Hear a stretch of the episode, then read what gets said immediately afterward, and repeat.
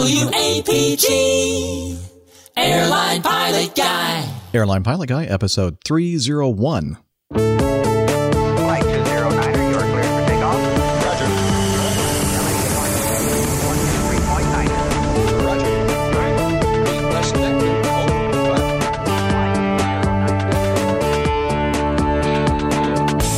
You're listening to the Airline Pilot Guy Show, the view from our side of the cockpit door. I'm Captain Jeff, your host, broadcasting live from Studio 1A in the APG headquarters building in Roswell, Georgia. In this episode, a Let L410 crash in Russia, Virgin and Egypt Air ding wings, American Air has some splaining to do, more news, your feedback, and the latest Plane Tales installment written in the blood of the innocent. So get all settled in. Tray tables and seatbacks in their upright and locked positions. Electronic devices powered on. Flight 301 is ready for pushback.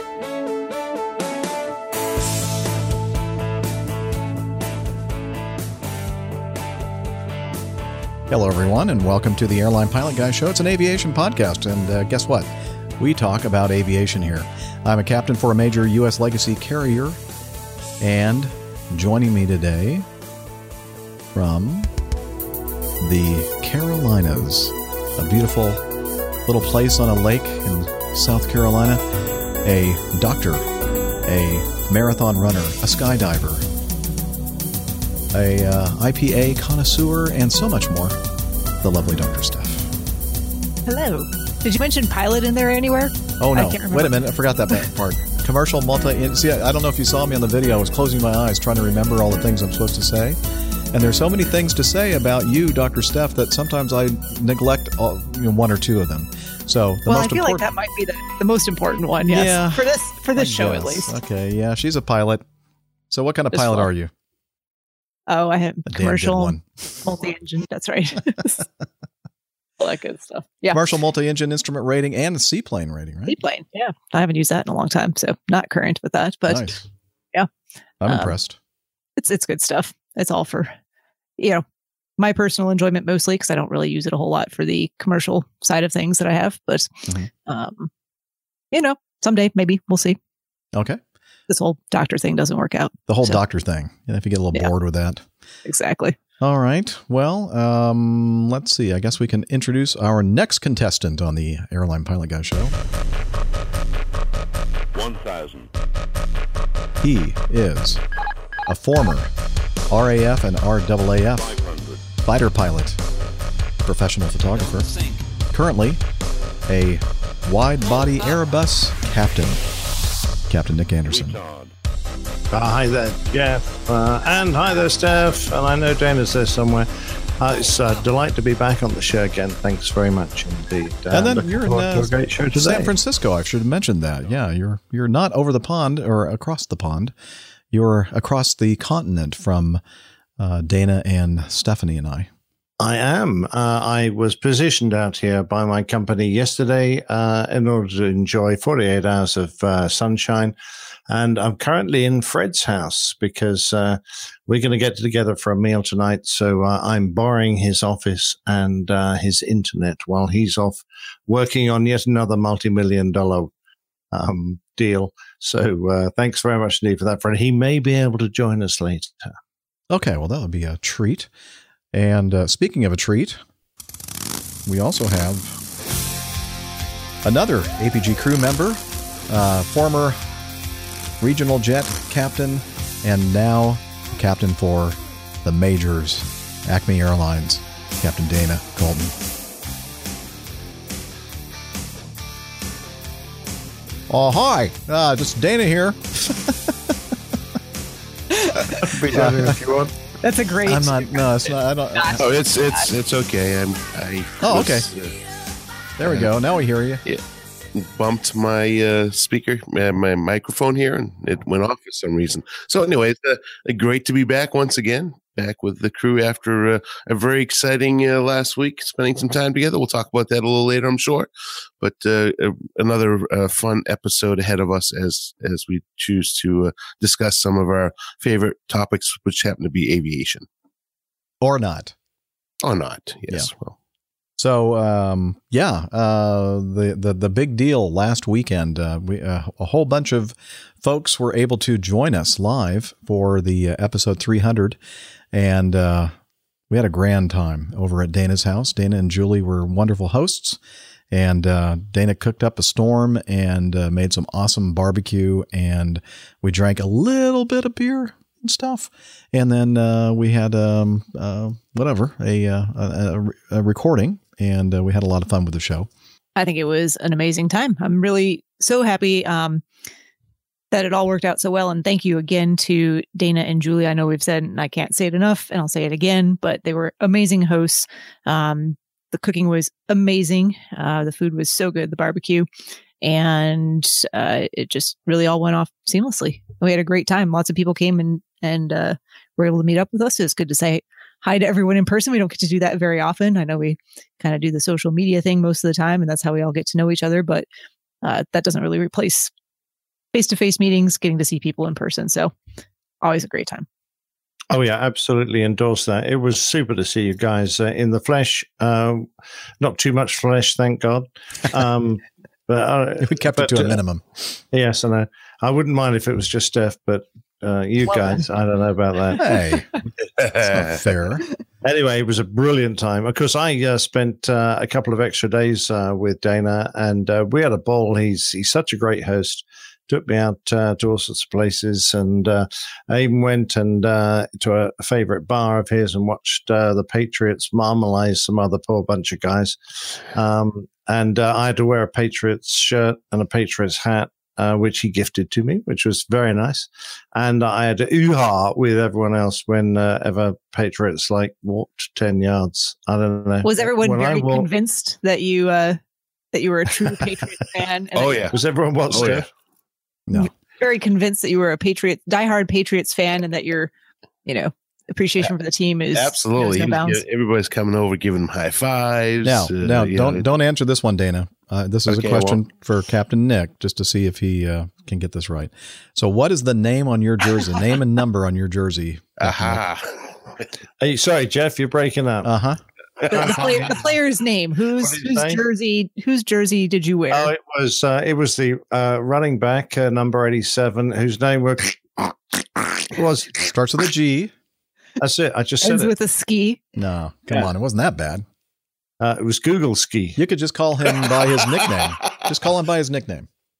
The Google shortened version. the Yeah. G R O the gro- the the groin. No. Okay. I think he's no longer in the game. Gronkowski. Yeah, no. Well, anyway, he kept catching Gronk. things, so that was Yeah. apparently good. Uh, I think he caught a cold as well. Who did? Who? Gronk? Uh, Gronk, whatever his name Okay. was. Well, that was interesting. I got a, I had a chance to uh, meet up with uh, Dana and Julie and Captain Nick as well, Grunk over there at the um, at the North uh, River Tavern as well on Sunday. That was a lot of fun. Uh, let's see, and then uh, we got to meet together, the three of us. Not un- unfortunately, sadly, Steph had to go back to work, but uh, while Nick was still here, the day that he was uh, traveling back home, um, they came over to my neck of the woods in Roswell, and we had lunch at a nice little seafood place, not Captain D's, uh, Hugo's Oyster uh, Shack or Oyster nice. something or other. But anyway, And I was the only one who ate good oysters because everyone else seemed to have stomach troubles after that. no, I didn't have troubles until Wednesday. Oh. and mine was Tuesday. Yeah. well, those oysters don't move very fast, you know. No, we're, we're, it weren't the uh, oysters. It was something else, I think. So, uh, well, why don't we just go ahead and dive right into that? Uh, Wait, wait, Tom, I didn't even get to say what I can about my weekend. I'm I'm just about to ask da- you, Dana, how Oh, everything has been well, going. Let's move on. You got it. I'm moving on to you. Oh, okay. Uh, you know, it was an Hey, incredibly. try, hey, Dana, try that mic button again. See if that's working. That uh, cutout mic cutout button. See, it works just Okay. fine. Yeah, I'll go ahead and just put it in the other position, and then we'll move on with uh, Doctor Steph. Okay, bye bye. just kidding. Okay, Dana. How rude. Oh, no. Wow. It was a labor of love. Uh, we really enjoyed having uh, the entire APG community. Uh, Fred flew all the way in from uh, all the way in from uh, California, San Fran. Um, and uh, we had, uh, oh my God, I'm having a brain fart from uh, Missouri. Tom. Tom, Tom Seagraves. Yep. Uh, Tom came in from Missouri, and then we had a lot of local people come in. Of course, Nick flew all the way from England. Dr. Steph came in uh, originally from Charlotte, but via uh, Knoxville, I think it was. Correct. Jeff uh, came across the perimeter, which is uh, in Atlanta is as dangerous as anything. Uh, so it, it was uh, to have 300 here was uh, truly an honor for Julie and I. We thoroughly enjoyed it. The food, uh, you know, it came out okay as far as as far as it goes, I, I guess. Because quite honestly, once I put that food out, I turned my back and I turned back my back right back around. It was all gone. So apparently everybody enjoyed it. Uh, but we had a fantastic uh, party here. It was kind of depressing for me on Sunday when everybody left because it was just such a good time. Um, it was uh, sad to see Nick go. Uh, Jeff, of course, and Steph left on uh, on well. Jeff left Saturday, and then Steph left on Sunday when we went to go watch the, the uh, football game. But it was it was great to have everybody here, everybody in person, um, and uh, truly uh, our pleasure, absolute pleasure. Anytime um, we want to have, a, you know, you want to have a get to, a get together. Uh, certainly, our house is uh, set up and we enjoy entertaining. So, appreciate the compliments and and everybody uh, saying uh, we're great hosts. We try to treat people just like the way we want to be treated. So, we had a great time with it. So, thank you, thank you everybody Oh. for coming and enjoying. Thank you, Dana. Thank you. And Julie. No, it was absolutely brilliant time. So, well, 400, 500, and 600. Let's go. Oh, I don't even want to think about that right now, actually. All right. so, Um, we'll do it doing quarters then. Yeah. 325. Um, I, I don't need an excuse to throw a party. You know that. that's true. I true. think you know that. All right, we'll be at your house next week. Let's go. Sounds good. 302. What, what, what time will you be here? All right. Um, so uh, we mentioned um, our, our lunch with the oysters on um, Monday, and then on Tuesday, uh, there was some mention, some hint from Captain Nick that uh, you may have had some kind of um, physiological issues. Dana, hello. As I thought you said Nick. No, okay. I said Nick was saying. Oh, Yeah. Nick was saying. Okay. Yes. Uh, went to work on Tuesday and uh, did a little round trip to uh, where did I go? I went. Oh, I went down to Sarasota. Or Fort Myers. I can't. I can't even remember anymore. Yeah, it was Sarasota. I remember it. So uh, Sarasota came back and was a little hungry. You know, short leg up to Lexington. Thank God. Went over to uh, Terminal E to my favorite. Uh, I won't use the name of the place. Panda Express. Um, and got uh, what I normally get. I've been eating there for years. Got some uh, kung pao chicken and some steamed vegetables. And by the time I was on the van in Lexington, which is about an hour and probably an hour and 40 minutes after I ate my uh, dinner, uh, I was looking for the door to potentially have to go put my head out of it and uh, do some uh, some uh, projectile something uh, on the way to the hotel. Fortunately, I made it to the hotel, but that's where it began. It was a, uh, a, a unfriendly evening, the entire evening. Uh, I'll just say both ends. That's all we need to talk about. So, but it was Perhaps uh, we could just say you had some food poisoning. I would have to say I had every symptom of salmonella. My stomach was so tender that even if I like put my hand on it, I was in agony. And uh, this entire week, I, I actually made it through work, believe it or not. Um, I had a long enough overnight, 18 hours, where I had enough time to recover at least somewhat. Did my recurrent training, which I know you had to do there, Captain Jeff. So once I went through that and figured out that my brain was sharp enough to get through all that, uh, you know, I, I couldn't go out and run a ma- marathon. I probably even couldn't walk around the block very far, but uh, my mind was sharp, and I was I felt that I was I was fully competent and improved to, to be so to go out and fly. So by that afternoon, I was feeling a little better. Uh, still hadn't had anything to eat until that following uh, night. I had a bowl of soup. Came uh, came and uh, landed. And my next uh, my next overnight, well, I can never remember where it was. It was a short overnight, it so it doesn't matter. matter. Yeah, it doesn't matter. And then uh, next morning, I had a very small bite and uh, started feeling better again. And then relapsed this morning. So, um, and then I'm fighting bronchitis on top of it all. So you can imagine that mon- that Tuesday night you know, everything going on and then coughing on top of it all, my chest really hurts. So it was a rough week at work. And, uh, yeah, the food, the food issue, it was, uh, was certainly the worst food poisoning I've ever had in my entire career. Well, I had a little, uh, I had a little touch of food poisoning as well, and uh, I don't know if it was from the uh, Bojangles uh, biscuit, uh, the uh, country ham and egg biscuit that I had in the morning of Ah, Wednesday, very early, uh, or if it was the uh, red beans and rice at uh, a nice little, small, quaint little restaurant in Springfield, Mass, uh, where I had. Uh, uh, did I just say that red beans and rice? Yeah, Yes. at uh, Chef uh, Wayne's Big Mamou. it's kind of a cool place. And uh, but anyway, and then I stopped and had a cup of uh, coffee on the way back to the hotel. Got back to the hotel and thinking, I'm not really feeling great, and uh, so went to bed. And then I had the same symptoms that uh, Dana was uh, talking about. I had a bout of something, and uh, it sounds to me kind of like a classic salmonella poisoning. Um, but anyway, it was a rough night as well. hadn't hadn't experienced that uh, in quite some time, and uh, makes you appreciate it when you're feeling well. and and it doesn't and, and none of this has anything in common with my cooking because I didn't really get to eat any of it, and neither one of uh, Nick or uh, Steph got sick either. Yeah, they might have No, no, cast no, iron I- stomachs. Well, yeah, I could pretty much. well, salmonella affects you within 24 hours for sure, and considering it was Wednesday before you felt it, Yeah. not me. Yeah, So- no, it had nothing to do with. Uh, uh, certainly nothing to do with. Oh, certainly it's not. Just a No, coincidence no. that you and Jeff both happened to eat at Right. different places, no, different parts no of the country, food similar fates. So Yeah. And- And of course, I mean, I'm sure Dr. Steph noticed, well, me, she may not have, but I probably use more gloves than a surgeon does in, in a month when I Oh, cook yeah. one day. So it's uh, always changing gloves. I'm, I'm actually very cautious. very about that. sanitary operation going on in Dana's kitchen. Yeah, absolutely. 100%. So, Nick, you were trying to say something. Oh, I was just saying, no food that uh, tastes that good, uh, Dana, could uh, possibly give you any problems. So uh, I'm completely confident that your cooking was fantastic. Yeah, had nothing to do with your Thank food you. at all.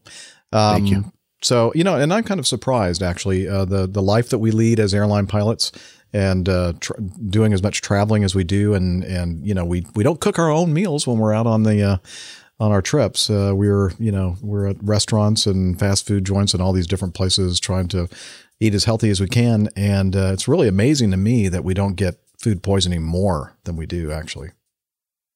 Wait, Yeah, did you guys? Um, you know, you both work for Acme. Did they were they serving fish this week? yeah. Uh, let's see. That deserves that. Yeah, I had the fish. Did you have the fish, Dana? Yeah, I, Uh, I noticed. I, I noticed every every flight I was on, I had a, meal. Yeah. No, I- so somebody said something about Acme crew meals. Uh, there is on the on the fleet that Dana and I fly. Very rarely do you um, ever have any kind of a meal. Uh, just some of the longer legs on the, for the first class people. And are- it's getting less and less, chef, because everybody's allergic to it. Peanuts. So, you know, that we don't have. Ah, Dana's gone. All right, but fill in the blank, and uh, you can you can kind of use your imagination what he was going to say. Yeah, but it, it is a, uh, a I'm back. problem with our job, uh, though, Yeah. isn't it, Jeff? Because we go uh, through so many different places, so many different time zones. I'm eating at very odd times of the day uh, when my uh, digestive system isn't really very interested, and I have a kind of a almost continual low level um, irritation uh, of the digestive system that uh, I hopefully will get over once once I retire. Oh, that's uh, you know, it's the oddest thing when after this whole I went through this whole bout, and then the next day, um, trying or yesterday, thinking I'm not hungry. Nothing sounds good to me. I had to force myself. I went back to the room. Oh, by the way, Dana, that uh, QCQ, that quarterly uh, current, recurrent training, it's not due until December 30th or 31st. So even though Well, no. If you if you if you look at your your uh, your iCrew, it, it actually says due by November 30th. I know that's that's says November 30th, but right? then- But on in, in the in the uh, in the training, I, I saw that it said December 31st. I think. Right. Well, I took that one as Uh, the uh, as the gospel, and I and because I was in no mood to uh, finish it up uh, yesterday, and I just basically slept all afternoon, forced myself to get up, have some soup, and then uh, went back to sleep. So That Anyway. was probably the longest CQ I've QCQ I've ever seen or done. let's see. Um, let's move on. Um, yeah, so we're here. We're doing 301. It's good to be back on track for the uh, regular style shows. Steph, we didn't really hear about uh, what's been going on with you. Have you? Uh, was it fun getting right on back into the grind at uh, at your work? Yay! Yay. I love going right back to work on a Monday morning, right after a holiday when we've been off for four days and uh, coming up to the end of the year. And I've mentioned before, it's really busy for us this time of year. So, oh, Okay. hello. Yes, that was Aw. um, oh, that was a no, no, that was not taco. That was Greta. that was the the dachshund. Yes. Oh, Um, but anyway, yeah, no, Monday was very busy. Um, Tuesday, I actually got my FA medical done, so that was good. I try and keep my second class just in case I end up doing something somewhere along the line with my commercial certificate. If there's an opportunity, I just want to be able to do that and not worry about having to go and get a medical. So no big reason, no big, no big deal there. No reason not to do it. Just once a year. So did that. That was a nice little break from work after having a break from work. And then, um, yeah, just been working straight through the rest of the week, Wednesday, Thursday, Friday. So I would like to go flying at some point. I think this weekend's going to be nice. So maybe I shall, shall go do that. Oh, good. Well, Yeah. but then you can tell us about it the next on the next show. Exactly. All right. perfect. Excellent. Hey, I got something last minute uh, from one of our APG crew or not APG community members, First Officer Craig. Uh, he sent in a piece of audio feedback for me to play. He said it's time sensitive, time critical, and so uh, you want to listen to that? Yes, please. Let's do that. Let's do it.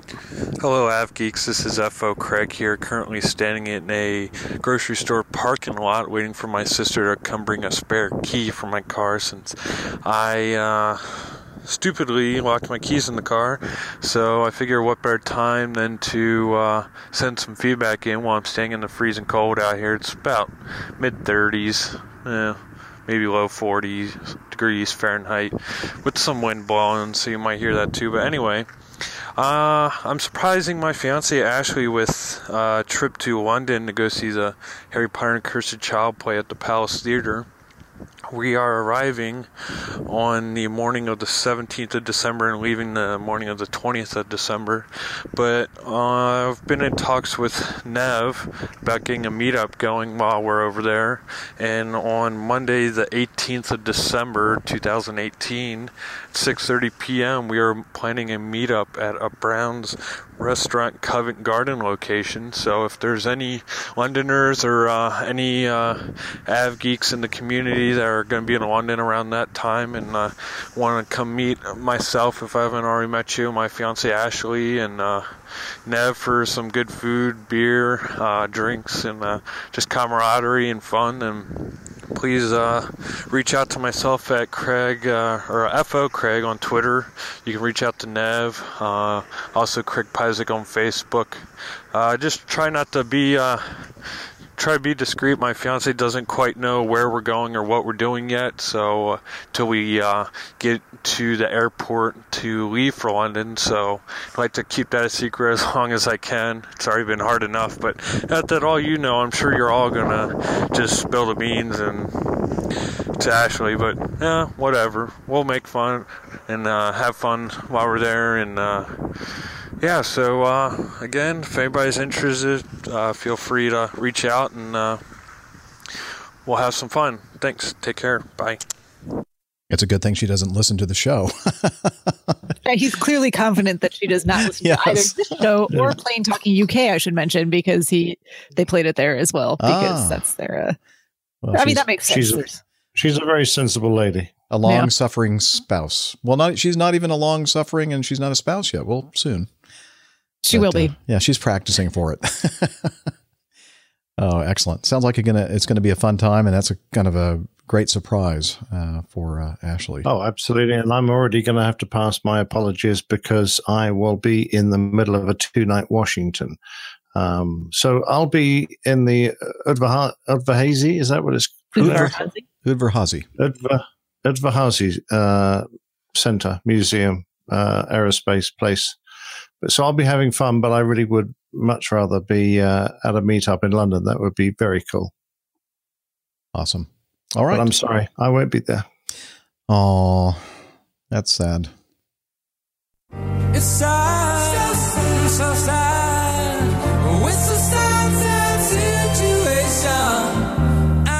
You know, I got to play these every once in a while because they'll they kind of Yeah, get that's dusty. Very sad. Yes. Oh, and by the way, uh, uh, in the chat room, uh, Liz was saying something about me, my and and uh, Dana's uh, little bout of uh, poisoning, and she said, "Oh, maybe they were We're going green. they were going green. We're going green. We're gonna take care of the earth. Don't please stop that. Gives new meaning to the song, doesn't it? It really does. Oh my god. Good. Hey, you know, uh, speaking of um, of sound effects and and uh, and podcasts and shows and such, uh, I was uh, listening to. Uh, may, many of you know I, I like listening to other podcasts. Uh, a lot of tech podcasts I listen to, and my, one of my favorites uh, is Leo Laporte. He has the Tech Guy show. It's actually a, a syndicated radio show that uh, goes out for I don't know how what how big the audience is, but it's pretty huge. It's coast to coast. May actually be out outside of the U, uh, U.S. And uh, Micah uh, likes to listen to Leo as well. In fact, a lot of times, those of us who know Micah personally will hear Micah, and they call him Mike on the show. Uh, he'll call in with some kind of a question, and I, I I don't think that he really wants help. I think he just wants to call into the show and and uh, you know be contribute to the show but uh, uh, it's it's always a, a treat. I can tell when uh, Leo Laporte gets a call from Micah. Anyway, I was listening to the show uh, last weekend, and uh, it's on Saturdays and Sundays, three hours each. And during the end of one of the call periods, this gentleman was on and talking to Leo and having this little discussion, and I I was kind of surprised actually. So I'm thrilled that you listened, Brian. I will fix it for you. I promise. If it were possible, I'd like to thank another one of your listeners who got me through when I couldn't listen to the tech guy. I, uh, of, your- one of your other callers, a guy by the name of Micah out of Portland, Maine. Yeah. Oh, he's great. Yeah, he told me about another podcast He's a- out there. Yeah. Don't. Oh, he told you about somebody else's show. Well, when when he was talking to you, the, the Oh yeah, he does a show about the the airplane guys, right? a, a, a, airline pilot guy. Yeah. Isn't that a great show? That's Micah's show. Yeah. Excuse me. Isn't that a great show? That's Micah's show. Yeah. That is his show. Yeah. Yeah, because I know he's mentioned on it a lot. Yeah, he's a he's a great guy. You know, there's a whole world out there, Brian. I hate to say this. I think you should only listen to my shows. But Well, when I can't get yours, I got to. yeah, there are hundreds of thousands of shows out there. Just try stuff and see what you get. Brian, if you're listening to me right now, the airline pilot guy, it's not Micah's show. I thought it was funny. In fact, uh, Micah sent me a text and uh, told me about it, and uh, I thought, oh, I got to get, I got to get the recording of that and play it on the show. That's great. Although uh, Leo Laporte had some very sensible advice. Just listen to his show. Yeah, It's it's very professional and well It is. And I know, yeah, and uh, yeah, I thought that was funny. But it's it, it's uh, I guess Leo's got a lot of things to think about, and uh, I don't think he always can. you know continuously listens to people's what what people are saying. Um, you know, I'm sure that uh, there are a lot of responsibilities and such. But anyway, Micah, I see he's in the chat room with us live. Um, that was cool. Uh, It's always uh, fun to hear your voice. Uh, usually, it's I'm I'm out mowing the lawn or something like that, listening to the show live on the weekend, and all of a sudden uh, they say, "There's Mike from Portland," and I went, "Oh, I know who this is." anyway, it's always a good uh, good to hear Micah. Hey, and any publicity, we'll take it. Really, That's right. Yeah, you heard airline pilot guy show on a oh, Yeah. very large syndicated radio program, so that was kind of cool.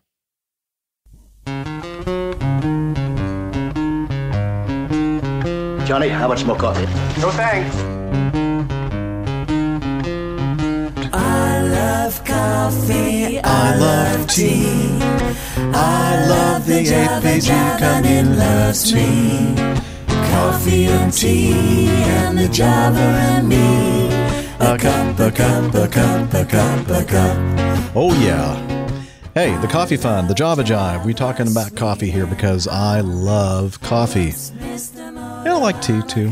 That the coffee fund is there for you to become um, take ownership in the show and become a producer and you can do that by heading over to airlinepilotguy.com slash coffee and there you'll find a couple of different ways that you can participate in the coffee fund and become part of the coffee fund cadre and the first way is the classic method and we have steve trumbull uh, again giving us a recurring donation on the classic method, which is uh, via PayPal. And let's see, Patreon is the other way to do it. That's patreon.com slash airline pilot guy. Just go to airlinepilotguy.com slash coffee, and then you'll find out how you can get to there. And what that is, is you can become a, um, a patron of the show, and you can decide to give a certain amount per episode. And several folks have done that, and we do appreciate their generous donations. And we have some new patrons since the last episode, since episode 300, actually. Uh, let's see, let's start with Robert Thompson, who was at the uh, celebration, by the way. Stuart Aslett, he was the one responsible for us going over to Farnborough last year. And Christy Baus, I think, I think um, Jordan uh, Baus, I think they're related. Uh, so, Christy, welcome. Thank you for becoming a patron of the show. And Vaughn Turney. So we have four new producers, part of the Coffee Fund cadre. So thank you, one and all, for joining us. And again, as we always like to say, if you need your money for, let's say, food, clothing, shelter, flying lessons, please don't give any money to us. You need to spend it on what's important. But if you have some extra change lying around, we're more than happy to accept it.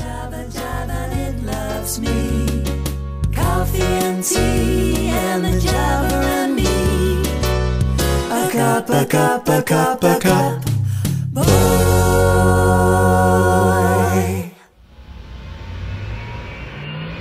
Stand by for news.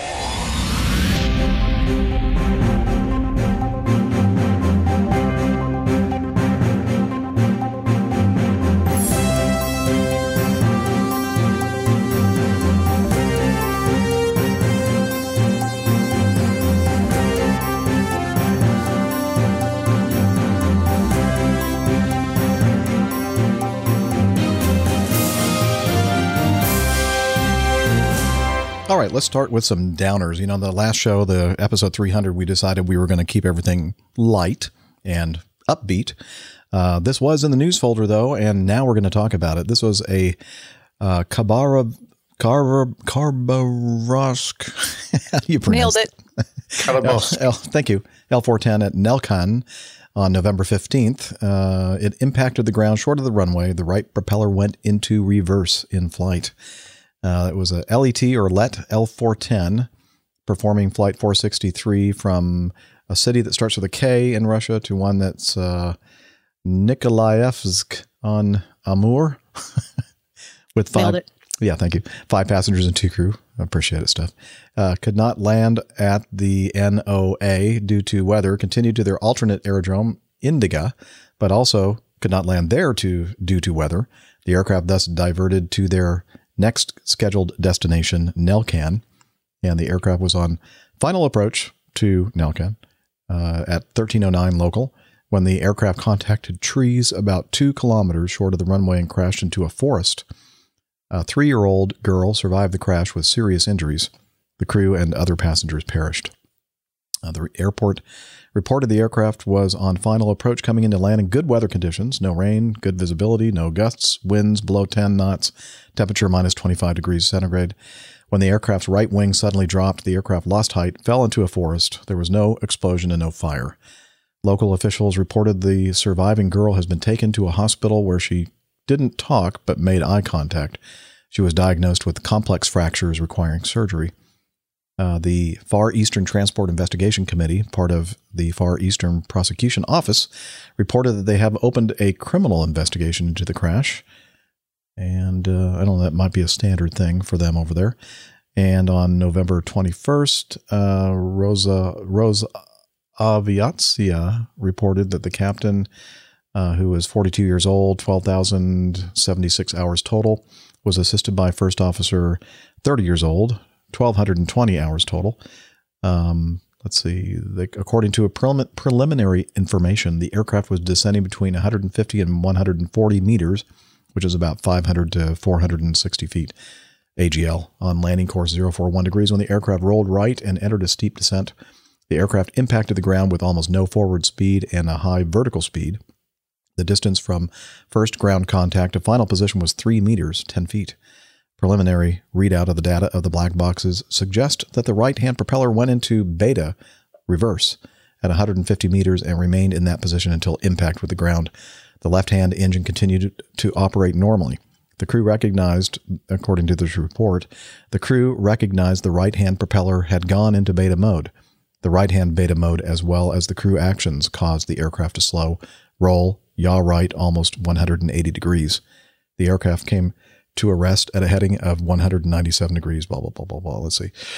Immediately uh, or immediate safety recommendations were released to all L410 operators to perform a one time examination of the beta and propeller control system on the GE H80 200 engines, as well as all L410 flight crew, review the relevant sections of the aircraft operating manual, quote, propeller and control, and checklists on engine failures in flight. So it kind of sounds to me, reading between the lines here, that yes, the uh, the propeller went into reverse, which is what which it was not supposed to do.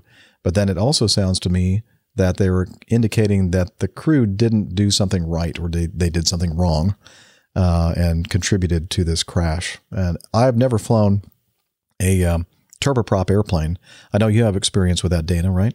Yes, I sure do. So uh, is that so? What happens when you're you're flying along, you're close to the ground, and the uh, one of the propellers goes into beta or re- reverse? Uh, is, is, there like a, a, standard thing that you do like immediately to uh, you know kind of rectify the situation? Uh, well, you, get of course, there are uh, um, QRH procedures to, to, deal with it, but uh, you know, immediate action item would to to bring the uh, probably, if I can remember this. Now going back a lot of years. Yeah, I mean, you don't have to do the um, exact, you know, just uh, like in general. What you know, would you pull in it? Generally, you bring the power back to idle and uh, try to. Uh, on the Brasilia, we had a, a, an override, which was the prop governor on it, and you could hit that. And I don't remember specific terminology on it, but you could try to uh, feather it back into into a, a you know, feathered position. Um, but if you're that close to the ground, like it sounds like these guys were, uh, if you don't react pretty quickly, it's it's basically th- like throwing a barn door out there, mm-hmm. uh, and it's going to pull the airplane right into the ground. If you if you don't have time to react, you know, right. Let's say two thousand feet or less, or three thousand feet or less, you, you don't have a whole lot of time. So, so, this would have to be a memory action, would it, Dana? Yes, it would be, and it yeah, was so, on the Brasilia. Um, and, it's immediate action you'd item. Act, you'd have to act very fast because when you're down at approach speed, you don't have much of a margin uh, between that and your stalling speed. So unless you uh, got that engine powered back and got the other engine up, you were pretty much uh, cooked. Yes, yes. It you know it'd be just like you know you and I, Jeff. If we if imagine uh, you know accidentally putting one of our uh, reverses into into reverse in flight, it would be the same idea. I mean, it just it would just pull the airplane right out of the sky mm-hmm. uh, rapidly. Not, I mean, not pull it out of the sky immediately, but it would pull it out of the sky rapidly, depending yeah, on, I, on the configuration and speed, as uh, as Nick mentioned. I would imagine it would be much more critical for um, a propeller uh, airplane, but I don't know. I'm I'm not uh, flown, as I said. Uh, I don't have much experience in propeller airplanes, but it's a pretty rare occurrence, isn't it? Because there must be a lot, a bit like our engines, uh, jet engines going into reverse in the air. There are a lot of interlocks and things to prevent exactly this happening. Yeah. Yeah, There there's there are several um, interlocks, but not as many as there are in a jet engine. Um, you know, hydraulically controlled. It, it is controlled in the in the prop in the prop governor, just like it is in in any prop that uh, Steph would yep. be familiar with. Yeah. A very similar. Um, and but it's it's not a fail safe system. That that was one of the one of the causes of a uh, of a ASA crash. Um, and, two of them uh, actually. It, yeah, two of them. Well, no, one was the prop failed. Oh, okay. had a crack in it. That was the one down in uh, I think it was Brunswick. Yeah, Brunswick. If quick. Yeah, and then the one that was out on uh, Conyers or something, um, or in uh, Covington. Uh, no, Covington or or uh, just west of Atlanta. I think that one was the one that had the prop governor problem. But uh, it, it's a known problem with turboprops. However, it being that said, uh, it's a very rare occurrence, and certainly we're trained just like at any other uh, airline or any other professional uh, organization to to have your immediate action items and, and have memorized that if something like this would happen, that you'd be able to react quick enough and fly it single engine. I mean, every aircraft I've ever flown as a turboprop uh, was uh, single, you know, single engine was was not that difficult to handle as long as you get that prop uh, into a feathered mode where it's not act, out there acting like a big old uh, br- uh, brake out there. Yeah, I mean, this just sounds like you know combination of things all happening at the worst possible moment. So, like you said, on approach, low airspeed, not a lot of altitude for recovery, and it just I, I imagine there was very little time, even if you acted immediately to salvage this situation. So. You know, I, I, will. I will tell you this: when I was flying parachute jumpers, I was flying a Pilatus Porter, huh? and for anybody that know, don't does not know what Pilatus Porter is, a short takeoff landing high wing high wing airplane. And if you, if, you know a lot of av geeks out there, I'm sure I've seen the movie Air America when the uh, there's an airplane that lands on the side of a mountain. That's a uh, a Pilatus Porter. You could also put pull it up on the internet. Uh, and we used to fly and, and, and throw jumpers out at you know fourteen thousand feet and spoiler the, alert for some uh, feedback coming up in the feedback folder anyway. But go ahead. oh, is there? Yeah, no, actually, uh, it's um, in the news folder stuff. Oh, it's in the news folder. Oh, okay, uh-huh. sorry, my bad. Anyway, I'm it sorry. Was, it was in both places actually, but okay. uh, yeah, we're going to Should I stop then? No. no, no, no, no, no, no. Just go ahead. Okay. Well, so anyways, uh, the Porter, we would, you know, the PT6, which is a very good uh, turboprop engine, we would actually pull the uh, gate on the um, on the um, the beta and beat the jumpers down to the ground. So we would, you know, base the final was at about nine thousand feet. Yep. Uh, so that aircraft comes down. You know, when you go into beta, that just gives you an idea. Base the final at an airport, you know, flying parachute jumpers, we're already on kind of on the edge when, when you're flying. Uh, you you pull the engine to beta, and I'm making base the final, and I'm landing uh, from nine thousand feet. I'm coming down at a, a extreme rate. So, and that was just slightly into beta. That's not even full beta. That's just pulling it over the gate. So it, it really has, and that's a single engine. The, uh, the, uh, Pilatus Porter is a single engine, you know, a turboprop. Um, so if you, if you lose that engine, yeah, okay. It, it, it, you're coming down at a great rate. You may not even make the runway trying to base the final 9,000 feet. So, um, all right. Gives you an idea. Very interesting. Okay, well, uh, kind of Steph was hinting at something that we were going to talk about in the show, and why, why not just talk about it right now? Um, this was sent in by several of our community members. Um, wingsuit daredevils, you know those uh, the skydivers that wear the wingsuits and they become like air flying airfoils, like human airfoils. This isn't actually what I was hinting at. But oh, you weren't okay. No, no, no. There's, there's additional things coming up later. So. Oh, okay. Excellent. Okay, I'm I'm Just sorry. Teaser. Stay tuned. That's okay, all. I was I was thinking you were okay. pointing me in this direction. Anyway, uh, this uh, was a uh, on ABCNews.go.com a video of two wingsuit daredevils make midair landing inside of a plane, and they uh, you got to watch this video. I'm sure that many of you have already seen it, and we'll put a link to it in the show notes. And uh, a couple of uh, jumpers in their in their um, wing suits jump out of, and I think it's isn't the uh, Steph. I'm sure you've seen the video. Have uh, is that a porter as well? Uh, it's a what? high wing and it's got and long nose. And it looks like a turboprop. Um, off the top of my head, I actually don't remember, but I okay, think it very so that's well what. I, I, thought you were talking about. Um, Have you watched the video, Dana? I have not. Okay. Oh. Anyway, they do. I, I was I was uh, I was in my room, barely able to do anything else other than spend time in the bathroom, not Yeah, looking at videos. um, Let me. I, I will verify it real quick, but I'm not Okay. sure off the top of my head. Um, Gustavo in the chat room says he thinks it's a porter. Anyway, uh, these two daredevils, as the uh, article says, uh, they they go out there and they're flying along with this airplane, and uh, the airplane's in, in quite a steep descent, and uh, because obviously these wingsuit uh, jumpers obviously are are not uh, in level flight. They're they're you know it looks like they're flying, but they're actually gliding at a very high rate.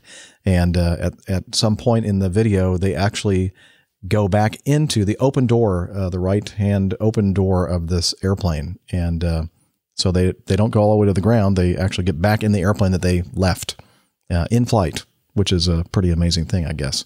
Yeah. Uh, I mean, I don't know about uh, how much risks you feel is suitable to take when you're doing um, this kind of thing, but uh, they are cracking along at some pace, and that bloke enters the aircraft do it at a considerable rate. I think if there hadn't been a door, uh, or if there'd been a door on the other side, he'd gone straight through it on the other side again. I mean, the bloke that was trying to grab hold of him. I mean, uh, yeah. Uh, so I don't know if you crack your head on the door frame and don't get in. Uh, what happens then? I guess they got helmets on, so Yeah, they have helmets. But here, so here's the thing: Yeah. you know, they're still trying to match their airspeed with the airspeed of the aircraft. So their relative speed, even though they're moving at a high rate of speed, is not as much.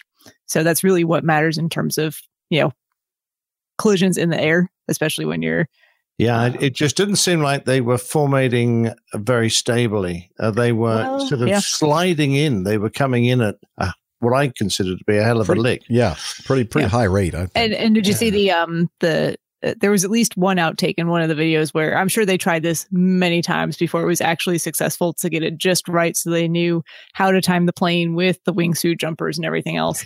and there were uh, there is footage of of the misses. The uh, oh that one didn't go quite right where it doesn't get in the door and yeah. So And that door's uh, like eight feet from a. And it- um, it is a, um, blender. It is a Pilatus Porter. I went back and just Oh, looked okay. up the video real quick just to look at a- it. Yeah. So that's what I thought you were. I looked talking at I looked at it real quick too. I don't know It if is. you heard me, but Oh, it is a sorry. porter. about. Okay, Absolutely. Interesting. Yeah. so anyway. there's this there's this parachute blender just about eight feet away from the door. That if they Yeah.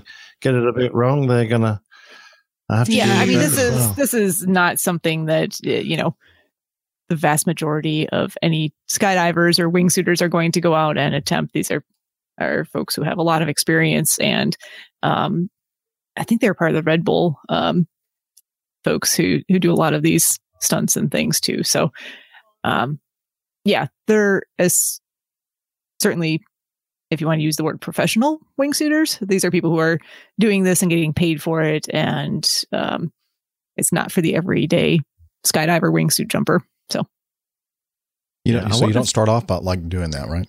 No, no, no, no, no, no, no, not at all. Now, how long before they do this without wearing a parachute? Just the wingsuit. I, you know, It's only a matter of time. I hope not. That's just not a good idea. Yeah. no one, no one actually sane would do that. So I don't think so. Yeah. Never say never, but I can't imagine. So you haven't already seen this uh, video, you need to check it out again. It'll be in the show notes. Airlinepilotguy.com slash whatever the episode name is, 301. Uh, let's see. Here's a here's an interesting one um, a, involving a Virgin Atlantic uh, flight and an Egypt Air flight. And this just happened a few days ago. Let's uh, take a listen to this. Virgin 4 Charlie Heavy, 30 Cal, caution turbulence, runway 4 left, full length, flight up away. Okay, before oh, hang on, I'm gonna, I'm gonna start that over. I should probably set this up a little bit. I uh, uh, this is the ATC audio from liveatc.net, and uh, it starts off with both of these flights getting instructions to leave the ramp area, taxi instructions going out to the runway, crossing runways, etc. And as Virgin, uh, basically the number one in line, Virgin for Charlie, um, was getting close to the uh, end of the runway for takeoff, then the John F. Kennedy tower controller tells them this. Virgin 4 Charlie Heavy, 30 Cal, caution turbulence, runway 4 left, full length, flight up away. Uh, Virgin 4 Charlie, uh, Roger, we've just got a uh, technical hit at the moment, but it looks like we're just going to have to do some diagnosis. We were Virgin 4 Charlie Heavy, alright, disregard all that, pull off to the right, all the way to the right as far as you can on the run-up pad. Okay, off to the right on the run-up pad at Virgin 4 Charlie, Roger. Egypt 1096 Heavy, you're going to be next, runway 4 left, flight up away.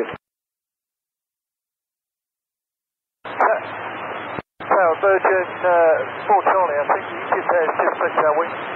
Alright, uh, Egypt 1096, hold position. Position, you know. Congrats, 32, we can confirm the Egypt Air has set the left-hand wing for the Virgin. Alright, hold position, Virgin 4 Charlie. Uh, for Egypt Air 96 and Virgin 4 Charlie, just going to get a vehicle out there, see uh, if there's any maneuvering available over there, uh, and we'll start from there. Yeah, it's hold position there. We're going to get a vehicle out there, see if there's any maneuvering available, uh, see what we could do here to get everything going. Two Bird 2, uh, do you have access to Kilo 2 at all? Uh, negative, it's not. Attention emergency vehicles, respond alert 1, runway 4 left. And uh, attention emergencies, uh, respond uh, alert 1, runway pull left to Kilo and Kilo 1. Okay, I'll see the two. Two two. Yeah, for your planning, we are able to. One Anyway, that goes on. Um, and so what happens is that because of this technical issue that uh, the Virgin flight had, uh, Tower told them to pull off to the side in the run up area. So it's a widening of the taxiway toward the end of the runway. And these are big airplanes. I think this was an Airbus 330. And uh, the uh, Egypt Air flight uh, was a 777. So two very large twin engine airplanes with very, you know, long or wide wingspans. And um, apparently Egypt Air thought they had clearance on the Virgin aircraft and ended up hitting the uh, right their right wingtip against the Virgin left wingtip winglet. And uh, I guess there wasn't major major damage as far as you know fuel leaks or any kind of a, a catastrophic damage. But uh, obviously this is not going to be a cheap thing to fix. And it ended up canceling of course both of the flights and they both had to make their way back to the uh, ramps and uh, take care of the situation. Um, what do you, do you, do you know anything about uh, well i know that you don't fly for them but uh, uh, nick do you know anything? Do you have any friends that fly for uh, virgin that might know something about this Yes, I, I do, of course. Uh, Acme Red um, uh, do a similar sort of job to, to Virgin. So, uh, yeah, I could have kept my ear to the ground, but I don't know any really specific details uh, other than uh, really we told they pulled away to one side. Um, they were hit from behind. Uh, a bit of a uh, sucker's punch, if you ask me. Typical Boeing trick. Um, God. so, uh, wow. Had to work Really? that there. really That's Wow. what the issue was. This was yeah, this well, is that's just just stooped to a new Airbus- low i think Airbus okay That's the versus only, that's the only way Got Boeing can get ahead, you know, got to hit you from behind. Mm. Um, Okay. uh, that that uh, I don't know that run up area very well. Uh, You guys go in there more often than I do.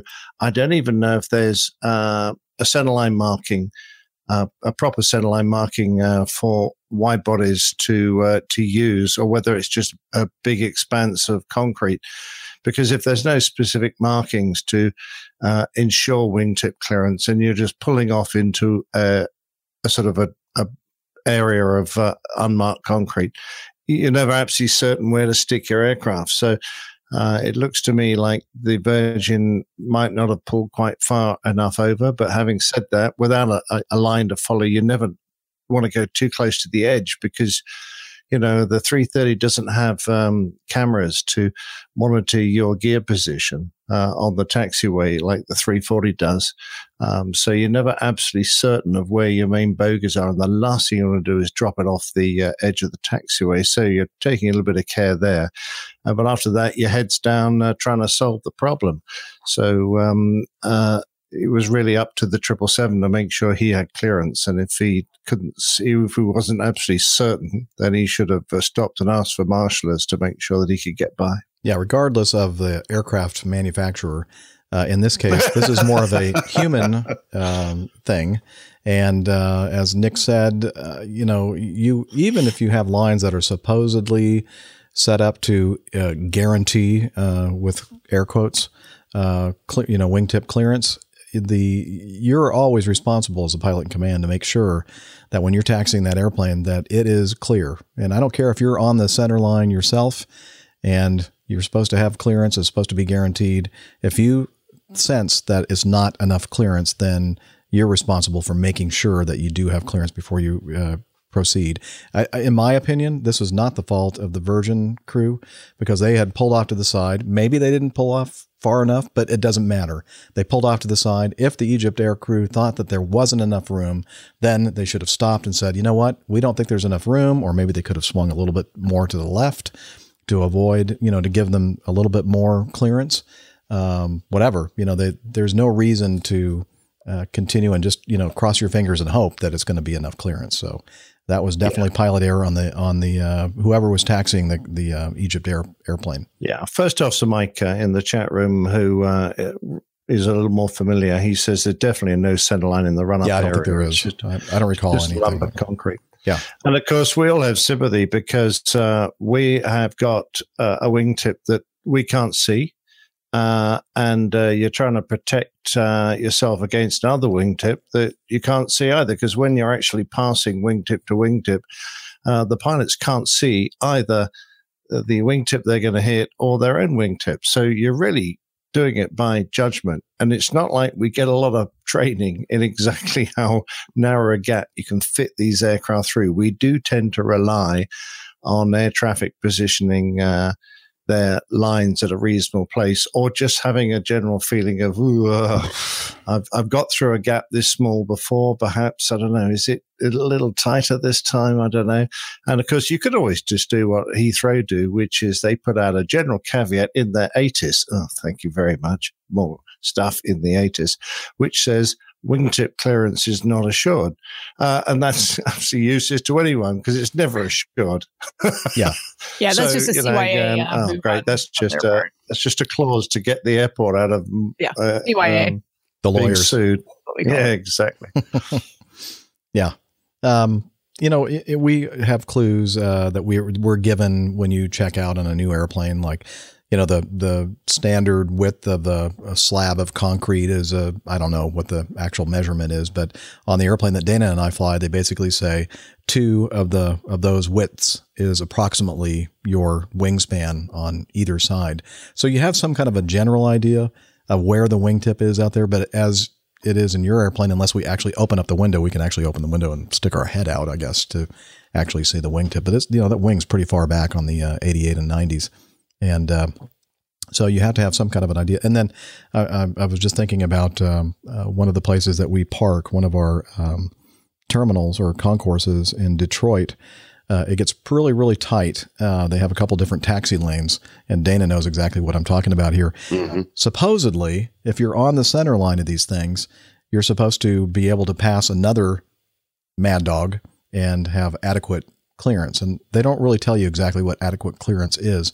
But every time that happens i'm i don't know about you dana but i'm looking at going i don't think we have clearance. I mean i really am not it, comfortable with this and i always kind of cheat a little bit and go a little bit farther you know, a little bit wider if i have to pass another airplane go in the opposite direction in that uh, in that uh, alleyway. Yeah it's it's really close. I mean your puck effect it gets up real quick. Mm-hmm. And, and we don't have uh, huge wingspan on, you know, 108 feet, 10 inches or something like that. You know, it's a, yeah, it's, it's not a huge wingspan. Yeah. Yeah. Yeah. But, and JFK is notoriously narrow. Its taxiways uh, are some of the tightest we go to. Uh, JFK and Newark similar, but JFK's got quite a few complex, uh, turning areas uh, where lots of taxiways merge, and you you've really got to have uh, your eyes out on stalks and be very careful.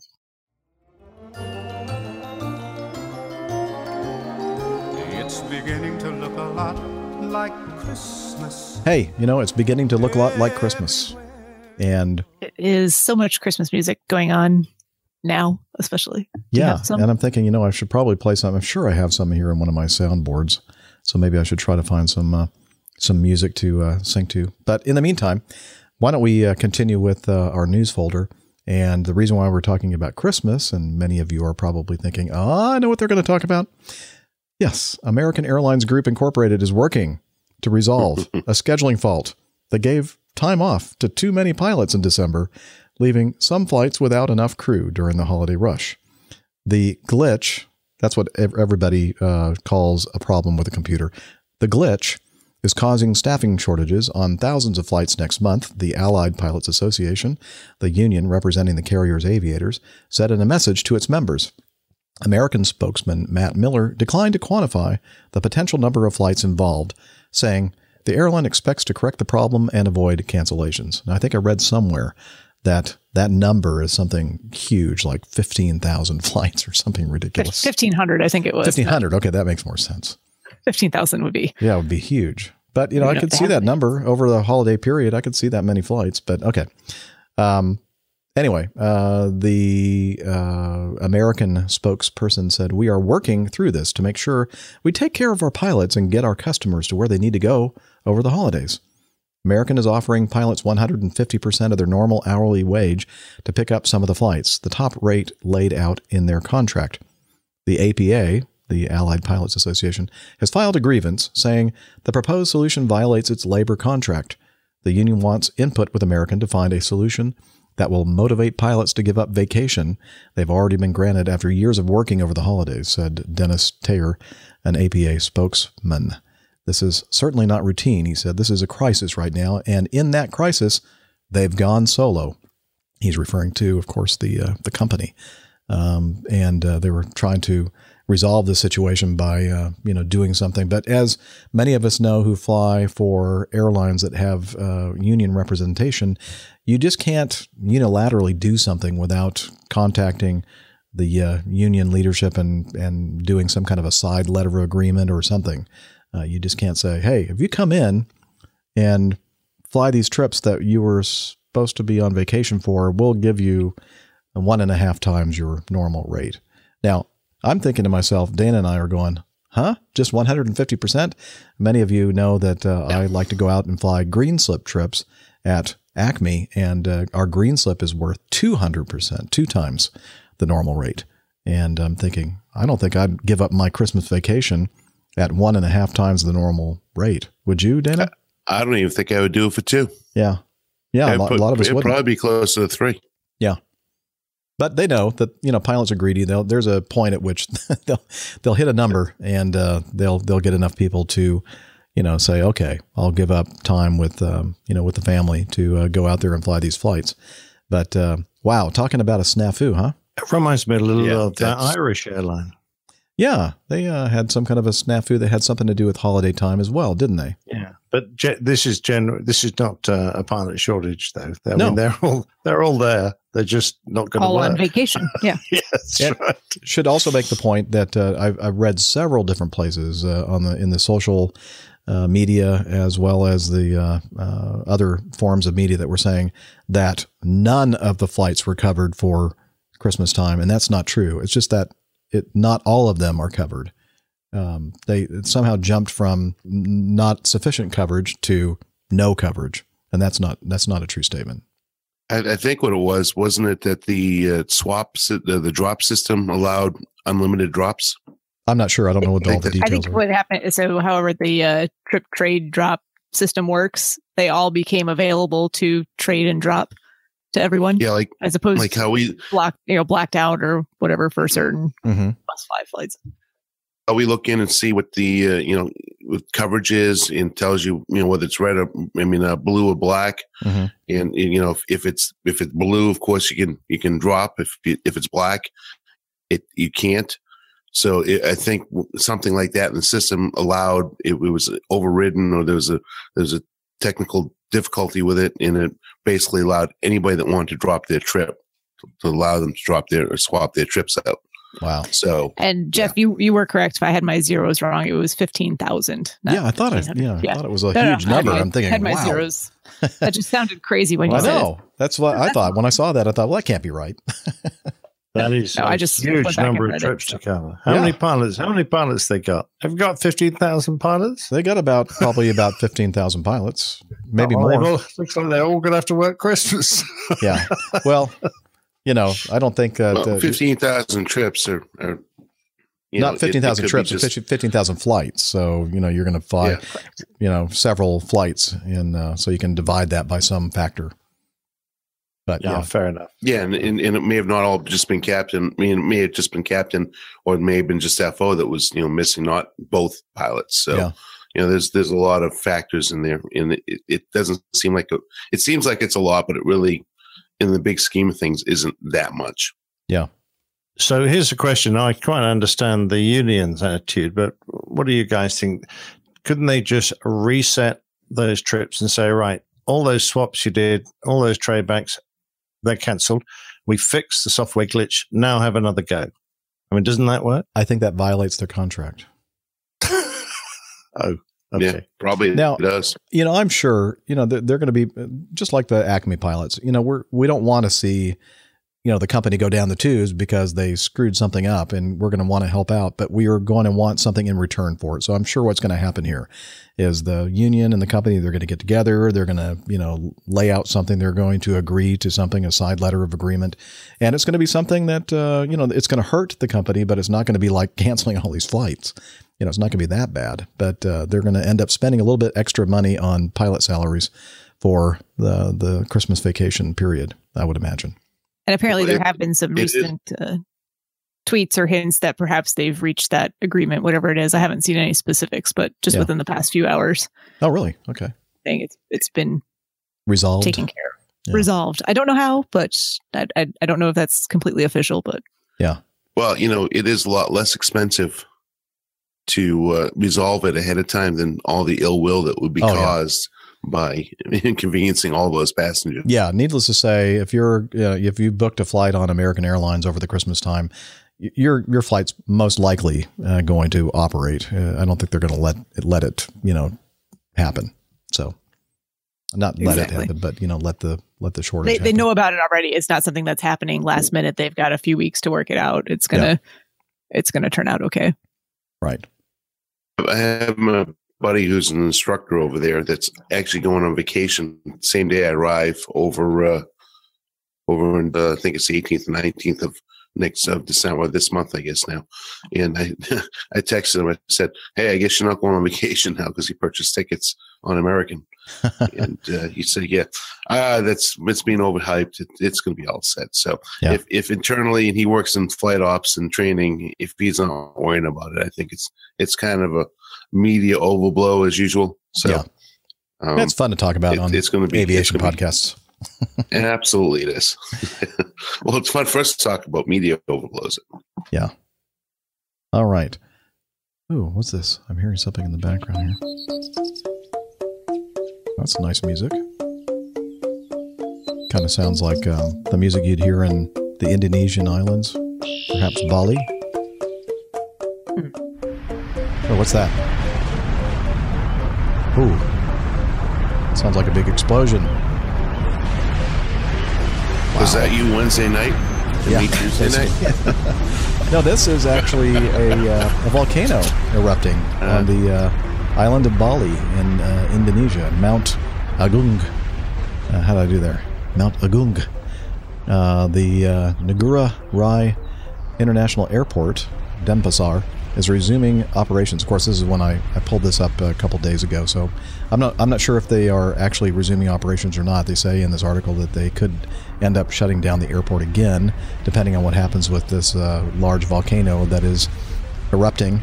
And uh, so they said uh, volcanic ash and debris is ongoing, and the airport might be closed again if the wind changes direction. So I just wanted to have an excuse to play Bali music and volcanic eruptions. That's part of the uh, Pacific Rim, isn't it? The, It is. Uh, they call it a circle of fire or something. the Ring of that- Fire. Ring of There you Fire. go. Yeah. Well, you guys would be well familiar with that, even though you don't fly there. Right. I used to fly a lot of that uh, area of the world uh, when I was in the Air Force. Ah, But you know, you always have to you have to know where you're going to go.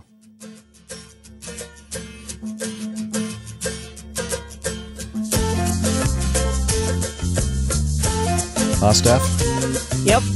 And I know I have been to the volcano that the song was written about. Oh, really? So, oh yeah. Now I don't know. I don't know. I don't I don't know. You should know. I don't know where I'm gonna go in the volcano. What do you say? Let me say now, I don't know. I don't know. I don't know where I'm gonna go in the volcano. Uh, I love Jimmy Buffett. It's a great album as well. Yes. Montserrat, actually. Yeah. Is the Montserrat. Okay. Oh, that's Caribbean. down there uh, in the uh, Caribbean, right? Correct. Correct. The Eastern Caribbean. You and your dad went there, right? Mm, No, Yeah. I just had to think if it was Eastern, but yes, I think it is. It's like It east is. of uh, Puerto Rico, right? Yeah. Yes, it is. How'd they do in the uh, recent uh, hurricanes? They get destroyed? Um, no, I think they actually fared pretty well. They were just far enough to the south. Ah, okay, that's good. that. That's good. Uh, one more piece of uh, news in the news folder. The FAA warns that drones are more damaging than bird strikes to planes. Huh. We've been saying that Huh. for quite some time. They, they, they must have a few geniuses there. Yeah, well, they did some research, uh, Captain Nick, and uh, they said that uh, drones that collide with planes cause more damage to the birds of the same size because of their solid motors, batteries, and other parts. A study released by the FAA on Tuesday found the study's researchers say aircraft manufacturing standards designed for bird strikes bird strikes aren't appropriate for ensuring planes. Wait a minute, that's that sentence is bad. Designed for bird strikes aren't appropriate uh, for ensuring planes can withstand collisions with drones. Okay, I still don't know what's wrong with that sentence. But anyway, we're going to move on. The FAA said it will depend on drone makers to help develop technology to, to detect and avoid planes. Yeah, funny old thing. Drones are not soft and squidgy. Birds are. That is true. Very Yeah. true. And because birds are, as a, this article goes on to say, mostly made of water. you know? Yeah. Just like we are. We're mostly Yeah. water. Oh, right. And- Yeah, apparently. Yeah. So uh, let's see. Research, research said that d- drone manufacturers could reduce the potential risks if they used less metal in their devices. Uh, let's see. Ma- and made them Yeah, out of make them out of styrofoam. Make them out of pine. Yeah, Yeah. styrofoam and balsa wood. Bin liners. That's it. Put some feathers on them, and uh, So, uh, DJI Technology, the world's largest civilian drone maker, issued an emailed statement praising the report. Why? Well, DJI's Phantom 3 was the copter used in the study, and guess what? They are doing several things already. It says they already employ several of the meth- methods suggested in the report to keep its devices away from planes, such as automatically halting flights that try to go too high or that stray into prohi- prohibited zones. It's also adding sensors that trigger when aircraft approach. And they're going to build their uh, drones out of jelly. yes, yeah, they're not going to fly very well, but they're going to be safer. Uh, from CBS Interactive, Exactly. they Okay. added researchers also found that the drone's lithium ion battery tended to shatter in high impact collisions, but in cases where it remained even partially intact, those batteries started to heat up, raising the potential for a fire dam- danger if a damaged battery were to get lodged in the plane after a collision. Hey, so Oh, not only. Yeah, so not only do you have a you know damage from the actual you know mechanical interaction uh, of the airplane and the drone, but now you have something out there stuck in your airplane that's catching your airplane on fire. Or, Yay! or worse still, comes through the windshield into the flight deck. in your lap. So, which is it sits in your lap and bursts into fi- flames. That'll be a ring of fire. yeah, Yeah, that'll definitely be a ring of fire. Fire. Brilliant. Oh, need brilliant. some Johnny Cash in here too. Yeah. Yeah, I, I need to find that one, don't I? Okay, that's enough of the news. Time now for the best part of the show your feedback.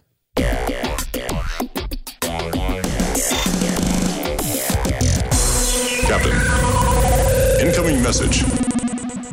Okie dokie. Where do we want to start here? How about Um, how are we doing time wise? Should we start with Plane Tales? We could do that? start with some- We could do that. Um, it, it would be a little bit unusual, but uh, it might help me because I, I have to go up and uh, feed my doogie, doggy. And uh, so why don't we do that right now? This week's episode of Plane Tales.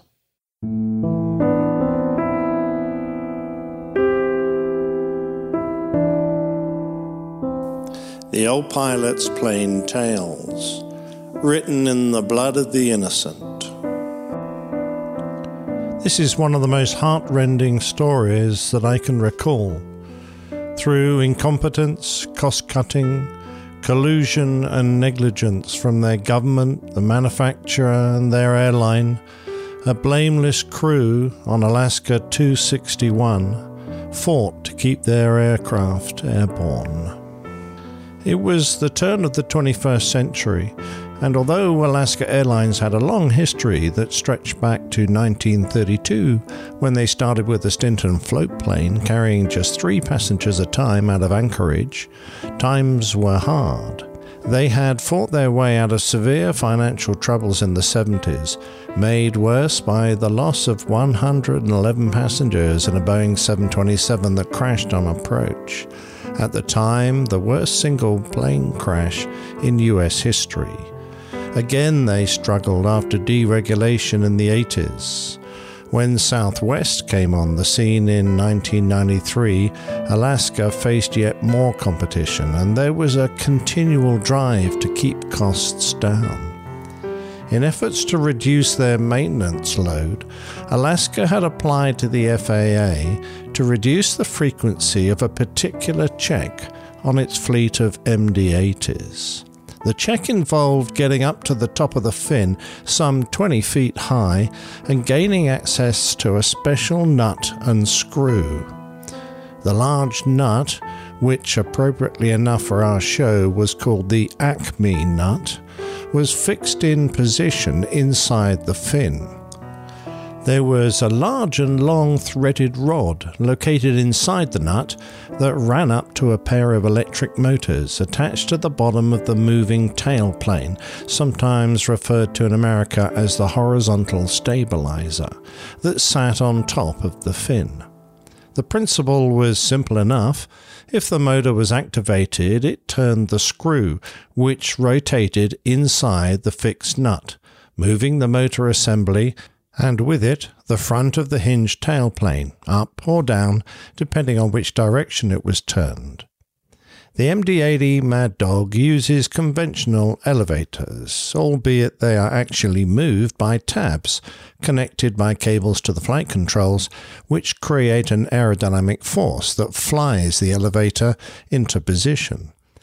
The elevators are attached to the rear of the tailplane to control the aircraft in pitch, but the pilots, or the autopilot, can move the angle of the whole tailplane several degrees up or down using the electric motors to trim the aircraft out.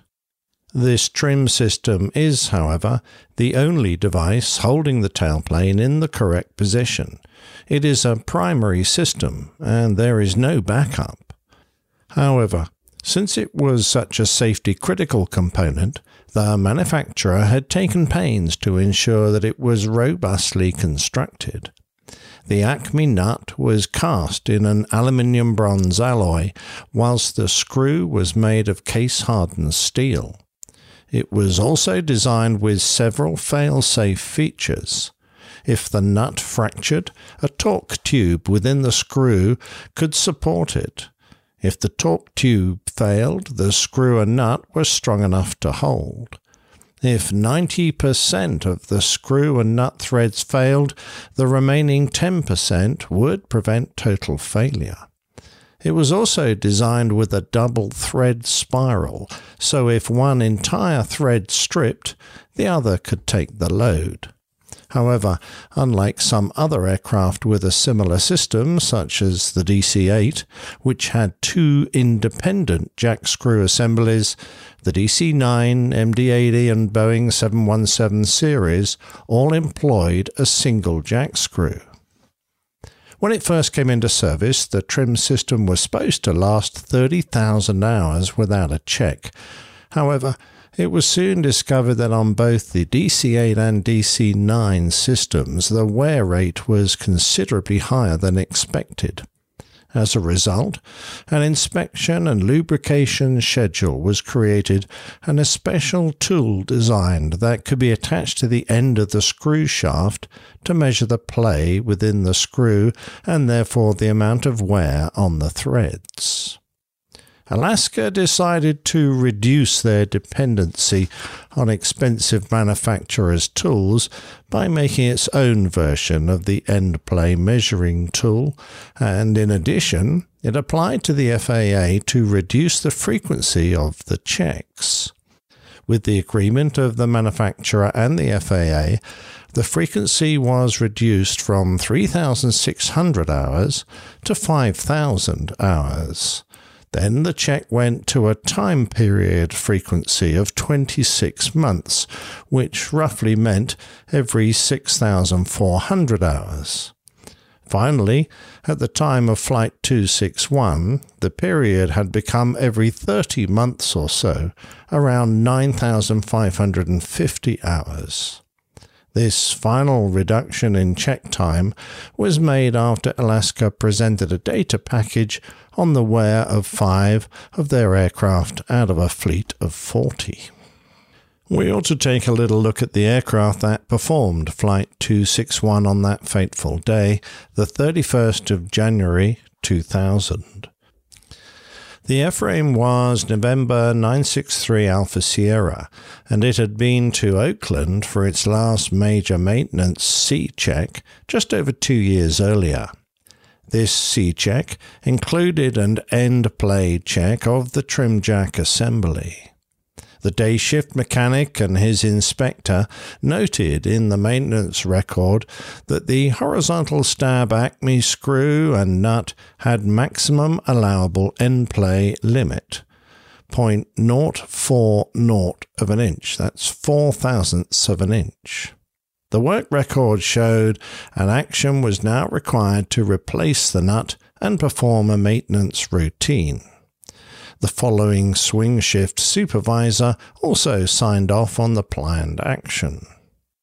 What followed were several days of notes in the engineering records of the attempts made to rectify the fault that had been noted. The notes included such comments as Get a copy of the EO engineering order and see what we need to do and order. Lube and treat complied with, still parts to order continuing parts ordering, and in brackets the word panic in capitals. Further on it read, Tuesday departure looks doubtful. Then a lead mechanic wrote, Redo Acme screw check and confirm problem. Finally, on the day the aircraft was scheduled to return to the line, a different mechanic and inspector scored out the original requirement to replace the worn components and wrote in its place rechecked Acme screw and nut end play per work card, found end play to be within limits. The fault with this primary, vital component of the aircraft had somehow disappeared, and the fault was closed off with no work done. There might have been one last chance to put the genie back in the bottle. The jack screw was supposed to be inspected and lubricated a mere four months before Flight 261, while in San Francisco. However, a task that was supposed to take at least four hours was completed in a quarter of that time, and in the opinion of the NTSB, inadequately. The dice had rolled a final time. Captain Ted Thompson, with his first officer Bill Tansky, picked up their aircraft at Puerto Vallarta, bound for Seattle, with an intermediate stop in San Francisco. They were both in their 50s and considered experienced and capable. The aircraft landed from its previous flight without any faults. Ted and Bill took off on what was expected to be just another working day. Everything appeared normal until around 29,000 feet, when the crew noticed a trim annunciator warning light. The trim had jammed, but since the autopilot had been flying, they hadn't noticed it earlier. They took out the autopilot and immediately found a considerable out of trim condition that needed about 30 pounds of force on the controls to keep the aircraft level. By this time, they were over the ocean, nearly abeam Los Angeles, and Ted Thompson was in contact with his maintenance and operation departments at SeaTac and LAX. Neither the crew nor company maintenance could determine the cause of the jam, and repeated attempts to overcome it with the primary and secondary motors proved fruitless. Ted knew that power was going to the motors as he could see the load on his AC electric spike when he tried to activate them. Alaska dispatch personnel were very keen that the aircraft continue on to its destination to reduce disruption to the schedule, and they tried hard to influence the captain, but ultimately Ted Thompson chose to divert to LAX. They continued to try and move the trim motors until at 1609 it finally unjammed with almost deadly consequences. The trim system moves rapidly to an extreme nose down position, forcing the aircraft into a near vertical dive. What are you doing? said Bill. It clicked off, Ted replied. It got worse. Gimme high pressure pumps. Help me back. Help me back. They shouted on the radio. Center Alaska 261, we are uh, in a dive here. Yeah, we're at 26,000 feet. We are in a vertical dive. Not a dive yet, but uh, we've lost vertical control of our airplane. Only with a massive force on the controls of around 140 pounds did they manage to level the aircraft off some 10,000 feet lower. They desperately tried to work the problem and decided to get lower and then configure the aircraft for landing to see if they could keep control. This they did deliberately over the water rather than risk people on the ground.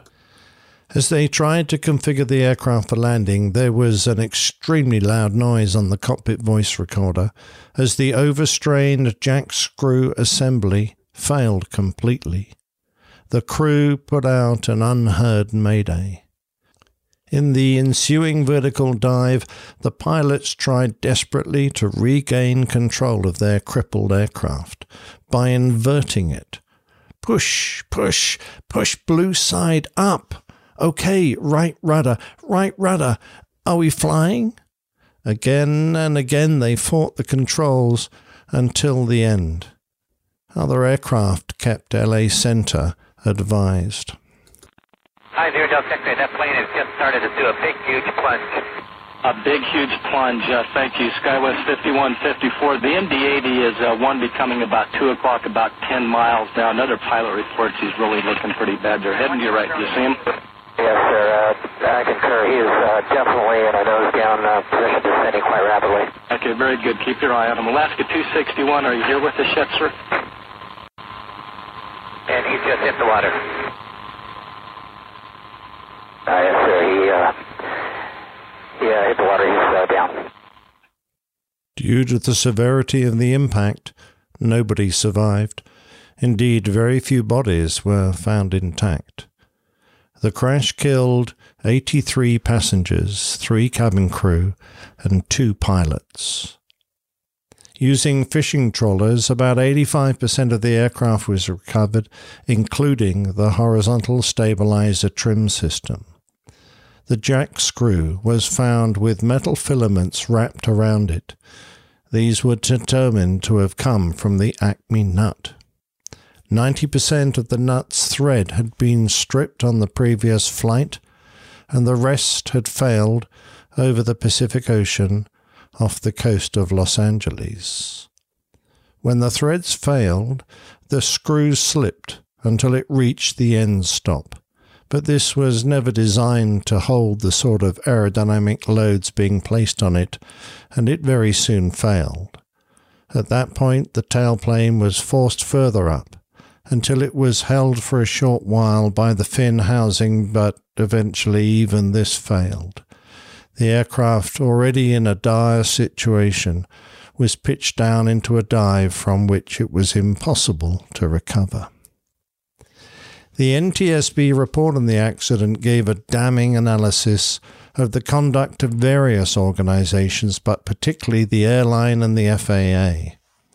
The reason for the failure of the Acme nut was a combination of poor lubrication. It was found to be dry, and the grease inside the nut was so old and caked it obviously not been properly maintained for a long time.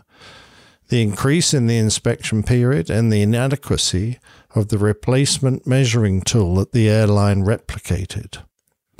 The board faulted the FAA for accepting the changes. A special inspection conducted by the NTSB in April 2000 of Alaska Airlines uncovered widespread, significant deficiencies that the FAA should have uncovered earlier. The investigation concluded that FAA surveillance of Alaska Airlines had been deficient for at least several years. One mechanic who worked on the accident aircraft on its last C check stated, I had never come across any jack screw that was worn to that extent. A detailed analysis of Alaska's maintenance organization and procedures came up with pages of discrepancies and errors. A summary stated that procedures were not being followed, controls were not effective, authority and responsibility not defined, and quality assurance ineffective. After more undercover work, a maintenance supervisor had his license revoked for deliberately falsifying records, and the FAA proposed a $211,000 civil penalty against Alaska for operating a damaged aircraft on 47 flights without making required logbook entries. The NTSB Administrative Court harshly criticized the airline for its maintenance practices, calling them illogical and incredible. The board also criticized the design of the aircraft. Since the Acme nut failed, it showed that certain wear mechanisms could affect both threads, and it could not provide a fail safe condition. Progressive failures should be easy to see, and there should have been a fail safe mechanism to prevent the effects of a total Acme nut loss. They also stated that pilots should be instructed that for flight system faults they should not attempt procedures beyond those in the checklist. NTSB board member John J. Goglia's statement for the final report read This is a maintenance accident. Alaska Airlines maintenance and inspection of its horizontal stabilizer activation system was poorly conceived and woefully executed. The failure was compounded by poor oversight. Had any of the managers, mechanics, inspectors, supervisors, or FAA overseers whose job it was to protect this mechanism done their job conscientiously, this accident would not have happened. The NTSB has made several specific maintenance recommendations, some already accomplished, that will, if followed, prevent the reoccurrence of this particular accident. But maintenance, poorly done, will find a way to bite somewhere else. For their actions during the emergency, Captain Thompson and First Officer Tansky were both awarded the Airline Pilots Association Gold Medal for Heroism, the only time this award has been given posthumously.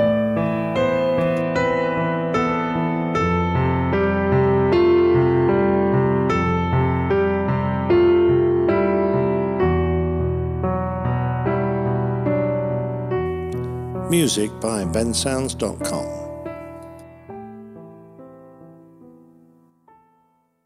very well told the story, Nick and uh, Dana and I. It's very personal because that's the airplane that we fly. Sure is. It's very close to home. Yeah, I knew that one would uh, hit home, guys, uh, which is kind of why I um, sought your thoughts on whether it would be uh, suitable to cover. So I was very grateful you uh, agreed with me that it was uh, a story worth telling.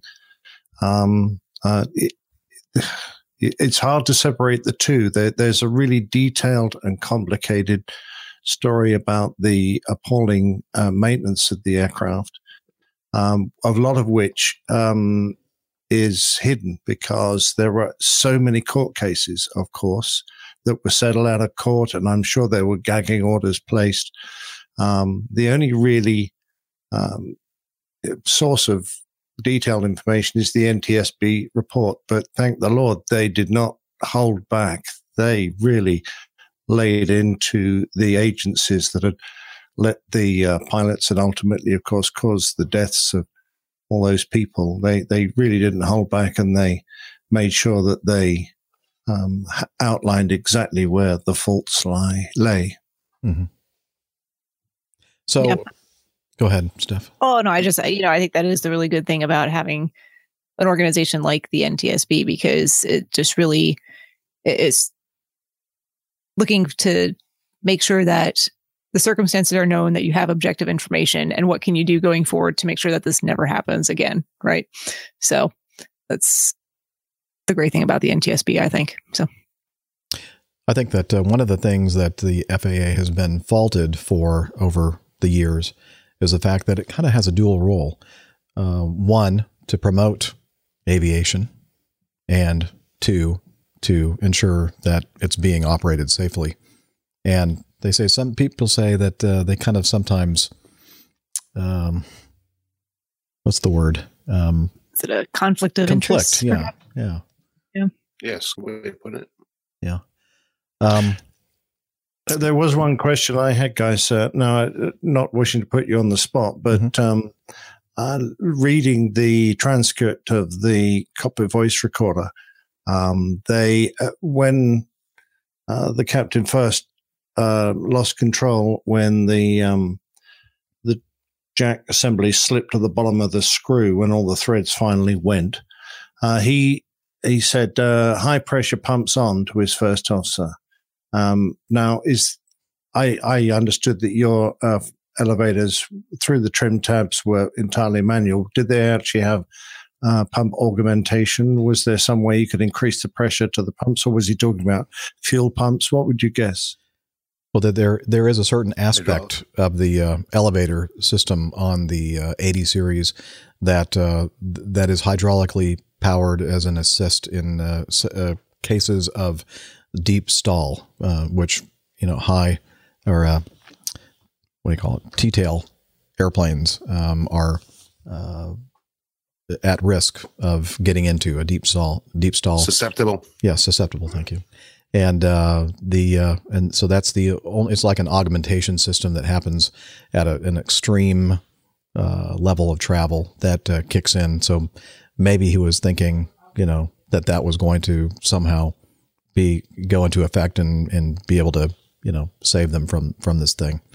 Uh, But um, obviously, uh, it wouldn't have any effect at all because the elevator was just basically along for the ride because the stabilizer was completely, you know, just not. yeah, they, they would have had. Uh, mind you, the first time they managed to level it off, they had 140 pounds of force uh, to level the aircraft off. I mean, that's a huge load to Mhm. hold. Um, even uh, you know, with the augmentation. So I was just going, wow. But then, of course, the the whole thing finally gave way, and the force that the uh, tailplane exerted was w- well in excess of what the elevator could ever achieve. Right. I, I, I thought they were very brave to try and invert the airplane and push it through to come out the other side upside down. Of course, ultimately, I don't think it would have uh, done much except extend the flight a very short time. Yeah. Um, but uh, yeah, just incredibly sad. Um, and you still fly around with that that primary system, and it's the only thing that holds the front of that tailplane or horizontal stabilizer uh, in position. There's has there been any So modification? I was going to ask you because you did all this research.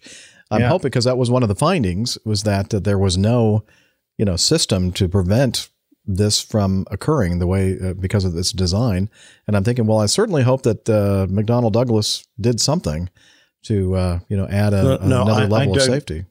I don't know because I, I mean, uh, I, it's very hard to, to then research every modification that's Yeah. been done. There was, there was nothing other than recommendation in Mm-hmm. the NTSB. And of course, that's, they, they don't enforce it. The FAA and Boeing would then have enforced that. Right. Uh, and, and I'm not aware of it. So, but certainly a more solid, um, stop to the jack screw would have possibly helped. Uh, that stop that they had at the bottom of the jack screw was only there to uh, uh, prevent uh, the electric motors winding all the way off the bottom because there was an electric stop. And then if uh, that failed and you continue to try and trim to the end of the screw, eventually hit a mechanical stop. But that stop wasn't capable of withstanding all the aerodynamic forces. It would only withstand the twisting force of the electric motor. Yeah, and uh, unlike, um, well, the the airplane that comes to mind to me, uh, the Boeing 727, has a, a manual um, method to trim uh, the pitch, uh, the stabilizer, in, in addition to the electric. But um, as far, I could be wrong about this, but I think on the uh, Mad Dog, it's just electric. It's a primary electric and a secondary electric, and that's it. Yeah. There is no and that's just, mechanical. that's just two different motors on the same jack screw. Yep, the jack screw and the Yeah. and the Acme nut. Now I always thought That's I it. was an Acme nut, but uh, I think Different there are a kind lot of Acme nuts. out Oh, there, okay. but yeah. yeah, um, you know, you, you're absolutely right. There, there, there, there is only the primary and the secondary, and that's it. It's all electric. If, if you lose it, which uh, I had the, uh, I, I did talk about it on a show not too long ago, where we had a, a situation where we had lost the primary motor. That was quite scary, because that's the first thing that went through my mind is what happened to this this flight. Of course. Of course, you must be very sensitive to any faults there. Well, I- I've I've shared this with people that every time I do a walk around, I I- you know I, I take a really long time and gaze at the uh, at the at the tail and the horizontal stabilizer. Not that I can really see anything because everything that we've been talking about, all the failures were internal, and there's no way you can see it from the outside. Uh, but I always rem- it, I'm always reminded of this this uh, accident when I Yeah. do my walk around. You know the the engineering procedure when you uh, lube these and that's really all it needed was adequate lubrication. It might have just gone on for a long time without um, was the fact that you had to squirt uh, oil into the top of the nut and make sure it it exuded out from the bottom. And that obviously hadn't been done for so long that the the um, the oil inside the nut was caked like coal. It was uh, uh, dried out completely. At the, and that really was the but part of that screw were actually rusty because there was so little lubrication on it. Wow. I mean, Well, if you look at the- if if you look at the picture of the screw itself, you can see uh, around the screw there's actually other metal shavings, and that's the yeah, inside. that- that's threading the uh, thread from the thread from the nut. nut. Right. Yeah. As the as the thread stripped, it it left this metal spiral uh, that went up there. But even the fact that they had this twin thread system that wasn't sufficient to save it. That was supposed to be foolproof. Uh, it obviously wasn't. Yeah.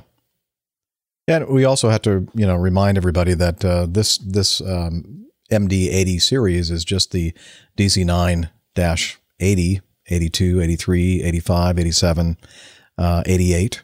And the uh, DC9 has been flying around for years and years and years. So I guess maybe the FAA said, look, if if they hadn't made all these egregious errors and and uh, you know signed off things that weren't supposed to be signed off and didn't and, and if they didn't keep extending the period to continue this lubrication and and you know fudge the paperwork and everything else this would not have been an, an, an incident or accident. And perhaps they thought that it's the design is good enough and it's not worth going back and you know coming up with some other kind of system you know to make sure that it was fail safe. But uh, but funnily enough, um, that same principle of uh, screw jack uh, uh, is used in NASA spacecraft, and uh, that was one of the th- areas that they said that NASA needs to go and have a look at its uh, mechanisms that are frequently on a spacecraft. They're almost all primary systems. You don't have room or the weight to have lots of secondary systems, but they said they too need to go and make sure that their systems are adequately protected. Yes. As Liz says in the in the uh, chat room, the falsified paperwork is the shocking thing to me, and that really is that- the most appalling part of it. Is the Yeah. is the deceit and the um you know the Yeah, that that was the engineer that overwrote the um, that bad nut, but he was then investigated. Now they didn't get him on uh, on failing to uh, snag that nut and get it replaced. They got him on other things, and there was, of course, there's a bit another big story behind this that you people might be interested in reading about the whistleblower uh, that actually uh, the FBI um, uh, put uh, microphones on him and he went back to work and uh, exposed this uh, engineer who was falsifying paperwork and that fine and a lot of that other business was to do with other things he was doing to, do- to with throttle quadrants and other vital systems that he was falsifying paperwork on for, for that airline wow so uh, yeah eventually they Wow. got him sad All story. save a dollar. Yeah. Mm. Very, very sad story and, and very well told. Thank you, Nick, for doing that. And um, yeah, I don't know what else to say. sad. it's time, It was, time to move on it was, uh, you know, it was, it was a senseless thing. It didn't have to happen. And uh, as so many of these major aircraft accidents are.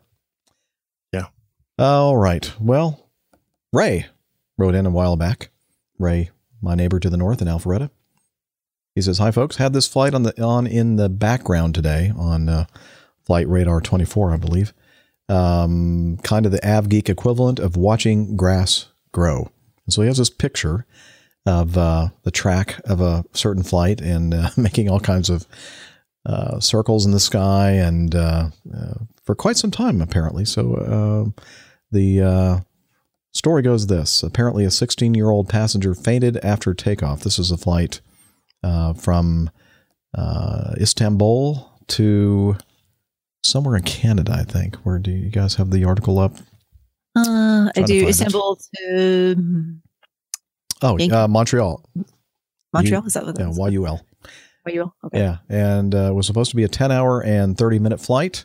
Anyway, so uh, after takeoff, a 16 year old fainted. The crew decided to divert back to Istanbul. But now they say the passenger's okay, but they will still land at Istanbul uh, around 10 to 11 o'clock local time. They're waiting until they reach a safe landing weight. They will continue the flight after a crew change and new supplies are loaded to the plane. So Ray goes on. So apparently, the A330 uh, Tango Charlie Juliet Oscar Alpha doesn't have fuel dumping capability. I don't know whether that's an option that they didn't select or whether that's the way the A330 is built. Can you help us with that, uh, Nick? I think that's an option, isn't it?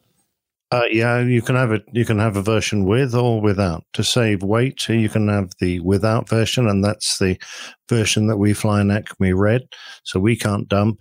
But uh, if you are not concerned too much about carrying a bit of extra weight, then you can have the uh, jettison system installed. Okay. And uh, Ray says, seems like a total waste of time, fuel, money, and everyone's patience. Istanbul to Montreal was supposed to be a 10 and a half hour flight. These guys flew around somewhere between 7 hours and 20 minutes and 9 hours and 19 minutes, depending on whose departure times are correct. Have you folks ever heard of a long fuel burn like this? I would have thought that they could have flown at least to the UK without ever being too far from medical facilities. I guess the overweight landing is a big concern, but it would have been needed anyway if the passenger went close to being in extremis. So doing it on 9,000 feet of concrete at Istanbul or 12,000 feet of concrete at Heathrow isn't much different. Uh, Istanbul uh, Heathrow looks like about a third of the total uh, flight segment from Istanbul to Montreal. And at 14,000 feet, the views would have been great, while wending their way through alpine passes would have been great IFE in flight entertainment. Or an enterprising captain might have merely flown inverted for a while and let the fuel run out the vents. Later, folks. Ray, of course, he's that's tongue in cheek right there. Uh, thank you, Ray. So, so our uh, A330 expert, uh, Captain Nick, uh, what, do, what do you think about some of the things that he's uh, talking about here? Well, uh, yeah.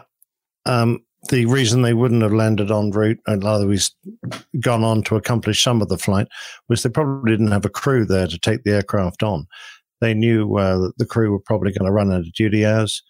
Um, and having decided to stay and then said, okay, well, now it's the passengers okay. We can, um, it's not so much of an emergency. We can burn off fuel. Um, you, then, unless you've got to fuel some, a, a, a whole crew sitting somewhere else, you're going to go, say, to London, land, then have a 12 hour delay while the crew rest uh, and then get back on the flight and carry on. So uh, I think from the airline's point of view, it was much simpler just to put the aircraft back on the ground uh, at Istanbul and replace the crew. And the reason that they didn't uh, do an overweight landing because there's no point in risking wrecking the airplane uh, for a situation that is no longer a real emergency anymore. So, yeah, huge inconvenience for the passengers having to drill around the air for all that time and then have another go sh- shortly after, which was sort of a very long flight. That would have been a huge day for them. Yeah. Um, but uh, and I couldn't actually see a way around this. This is probably what I would have done if I'd been in the same situation, of- obviously with uh, consultation with operations and what they want done with the aircraft. Because as soon as you're no longer in an emergency situation, you're then really complying with the airline's requirement uh, of where they want the airplane put. Because uh, you know uh, you're, you're then uh, in a situation where y- your captain's um, authority is no longer the, the, the case that you're dealing with an emergency. So I have absolute authority. Now you're doing it as a negotiation with the company as to what's best for everybody and uh, how are we going to get the flight back on the road again as quickly as possible. Yeah. Right. And there may have been, uh, you know, it was a medical situation. So uh, even though they said the passenger was okay, you know, you, you don't know that for certain. It's it's probably not a great idea to say, "Oh no, it's fine now," and we'll just continue on and go on our way. If you have any doubt about it, you know, stick with that plan of going back and, like you said, all the other crew considerations and operational considerations. So And regarding the medical part of it, as you mentioned, Steph, at least they would be in the uh, immediate area um, Correct. of uh, Istanbul, and they could, um, you know, if they needed to. if something if it changed suddenly, you know, they have options. Right. So a lot of things that you know you just don't realize that uh, are are factors and uh, things to think about. Um, you know, you think it's pretty straightforward, but a lot of times you don't think, oh, that's right. You know, what about the, you know, where are they going to find the crew to fly the flight on from Heathrow to Montreal? Obviously, as Captain Nick said, there's probably not going to be any crew there to do that. Uh, so yeah, good points. Thanks, Ray, for sending that in. Um, let's see. This was uh, sent to us by Jordan, and he said, um, or he sent a link to a an article in Detroit. A passenger says he couldn't believe his eyes when he saw a wing on fire as his Southwest Airlines plane was about to take off. It happened last Thursday, November 2nd. Of course, this was a while back. Flight 1863 was getting ready to depart Detroit Metro Airport for St. Louis. Passenger David Fyodor of Wixom says he heard a weird noise which caused him to look out the window. What he saw next shocked him. I heard a muffled thud, similar to what uh, when the landing gear is engaging. I didn't think much of it until I looked out the window and saw the wing had flames coming out from the bottom. The flames were coming out intermittently. Of course, what he was probably seeing was the flames coming from the left engine. Uh, Theodore estimated the plane had 80 passengers on board. And uh, anyway, he said, I got up from my seat, went back to the back uh, of the airplane to where the flight attendant was. She told me to sit down. I told her to come take a look at the wing because it's on fire. she got up, and after about five or 10 seconds, she saw the flame as it was intermittent. And then she says the flight attendant then radioed to the cockpit. I think what they mean is they she used the intercom to uh, talk to the uh, pilots in the cockpit.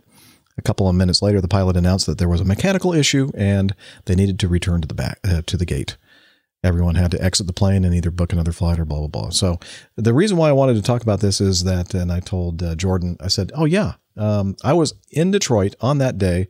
Uh, this was uh, they were in line for takeoff on runway two two left, and we were over there in the queue for uh, two one right on the other side of the airfield.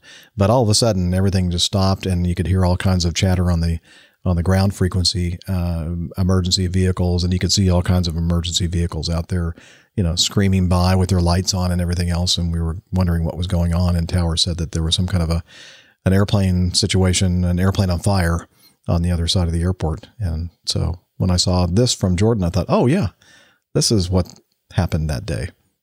Kind of interesting. Small So, so uh, I, I missed. Um, what did they find the problem was? A surging engine. Yeah, I, I, they don't really tell you in this what the actual cause. and I of- didn't see any other, you know, like Mm-mm. Aviation Herald or any other no. you know, And I- articles or about this. It was, you know, And, they, and you know, as I said, the the whole article talks about the wing catching on fire, but I'm pretty sure because it was intermittent, it was below the wing. I'm thinking, well, it was probably flames coming out of the back of the engine, and uh, there was some kind of an issue with the engine. I'm guessing. You know, we we don't know. You know, unless we work for Southwest Airlines in the Perhaps safety the department. pilot was playing with the afterburner. Oh, that could be it.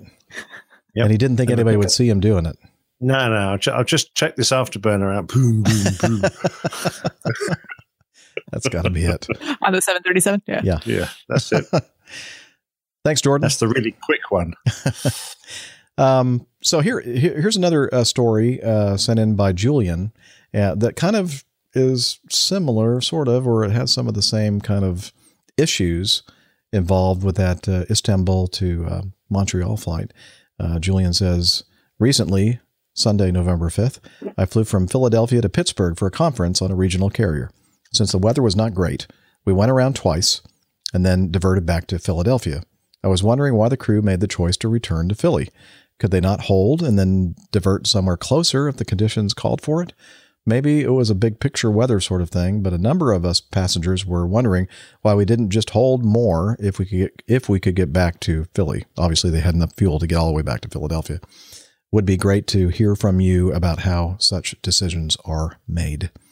So this is a you know from you know a um, layperson, they're thinking, well, yeah, why didn't we just use that fuel to just hold longer and hoping that the conditions would improve at our destination, and then if it if it didn't, then like end up dropping into someplace close to Pittsburgh.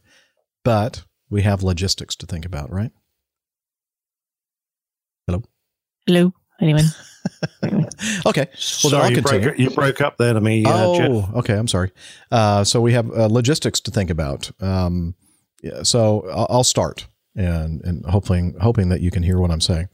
Um, the airline, I'm assuming Philadelphia Pittsburgh was probably an airline that uh, uh, is based. Well, I don't know. It's hard to tell exactly who this was. He didn't say. Um, There could be a few. A Yeah. few. um, so they have considerations here, as Nick mentioned in the incident with the uh, Istanbul to Montreal flight.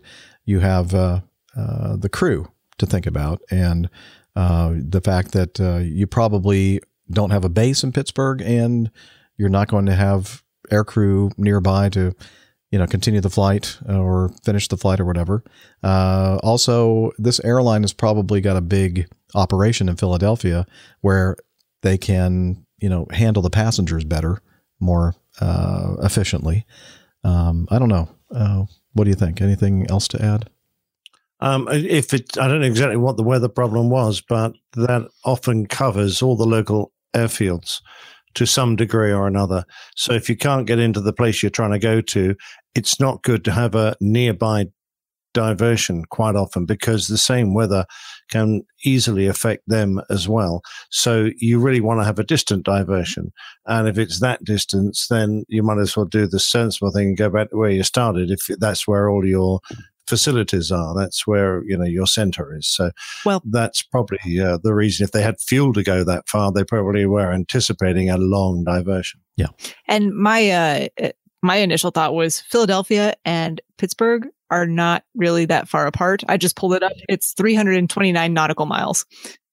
So it's not a Oh, huge that's, that's that close. You hardly get to the top of climb before you're heading off down the hill again, for heaven's sake. It's it's they're not a, a great distance apart. Um, when you're talking about airline flying. So Well, I wish I could add some to that, but it seemed to keep on dropping offline. So, Yeah. um, You I- I- things dropping off, Dana? well, yeah, sort of, I guess. Oh, yeah. I, it's it's seven seven thirty in the evening on a Friday night, and everybody's getting home. My bandwidth went straight to you know where, as if it isn't already a problem. Um, so I went to back to my hotspot. So answer the question on on on his question is more than likely. Uh, I'm sure you guys already covered it, but anyways, uh, you know, it, it may have been the most logical alternate within reasonable distance. Uh, I, I think I heard Jeff mention the uh, fact that crew basing it may have uh, uh, been the only choice based on weather conditions uh, as far as availability of, of uh, potential uh, commercial airports. When you're have Pittsburgh, there's not a whole lot of choices right there in the immediate area. No. Um, you know, Cleveland, maybe Detroit, but by the time you go that far, you might as well go back to Pittsburgh. I mean, back to Philadelphia. Right. So, I mean, those are those are operational things that the airlines look at, uh, especially you know, just looking at what we're talking about with Istanbul. Uh, you know, it, it's a lot better to go back to crew base where you have uh, staff to be able to hopefully operate the flight if they run out of time. Right. In regionals, and I know nobody uh, here on the panel has flown at a regional, but they they don't schedule uh, like they do at a major. Uh, they schedule far thinner and and more aggressively than uh, towards the, the FAA limits. So a lot of times when you run into a weather situation, the crew runs out of time more than likely. Whereas at the majors, that doesn't happen as much. Um, so that's that's another consideration operationally that the dispatcher or dispatch control center would look at. Yeah, and Steph made a good point that it's really not that far from Philly to Pittsburgh, and it's for Dana and I. You know, a normal alternate is about that kind of a distance. You know, like if we're going into Atlanta and the weather is, you know, requires an alternate. You know, typically it's going to be Chattanooga, Nashville, Tennessee, something like that. It's uh, equivalent of the distance between Philadelphia and Pittsburgh. Yeah, and the other thing is, Jeff, like if we go to North uh, North Florida Panhandle, Mhm. and they're they're predicting, you know, some uh, fog or whatever. How how often is it that our alternates back to Atlanta? It's, Yeah. it's very very common. Very common. That, you know, that's that's you know roughly at the 250 to 300 mile mark, Right. uh, give or take a little bit. Mhm. That's, so you know, there's not a whole lot of choices when you get down on the Panhandle because that whole area can get fogged in real easily. So it's not uncommon to see a base as an alternate. Uh, certainly as a good choice. Right. Very good point. Well, thanks, Julian, for your question. Hope that answered it. Um, Frank uh, has got a bone to pick with us, I think. Hello, APG crew. Love your podcast, but please take the oil fume problems on board of airliners more seriously. There are many pilots and cabin attendants who have experienced health issues due to oil smell events on board of many different aircraft types. Most of the airlines are denying any problems concerning the cabin air quality, but that's changing right now. Please have a look at this website from Lufthansa Technik. They are advertising their new maintenance procedure to change carbon seals on aircraft engines. Quote, oil smell in the cabin is the inevitable consequence. Some airlines are already testing primary filters for bleed air, for example, EasyJet. We talked about that on a previous episode. Airbus affirms that there are that there are problems, or at least that there may be problems linked with that's the clear uh, right there. There may be problems linked with leaking APUs and unclean cabin air. A clean APU means clean cabin air, as a quote here. APUs and engines are running a lot longer than 20 years ago until the next maintenance event on a 320 A320 aircraft for 20,000 hours or more. This is due to the online monitoring by maintenance. But I'm not sure that the carbon seals are still 100% leak free after that time. That's not a big issue for the airline industry. Mobil jet oil is very cheap. so he uh, sent us a link to uh, LufthansaTechnik.com and the carbon seals and that kind of thing. But I, again, I don't.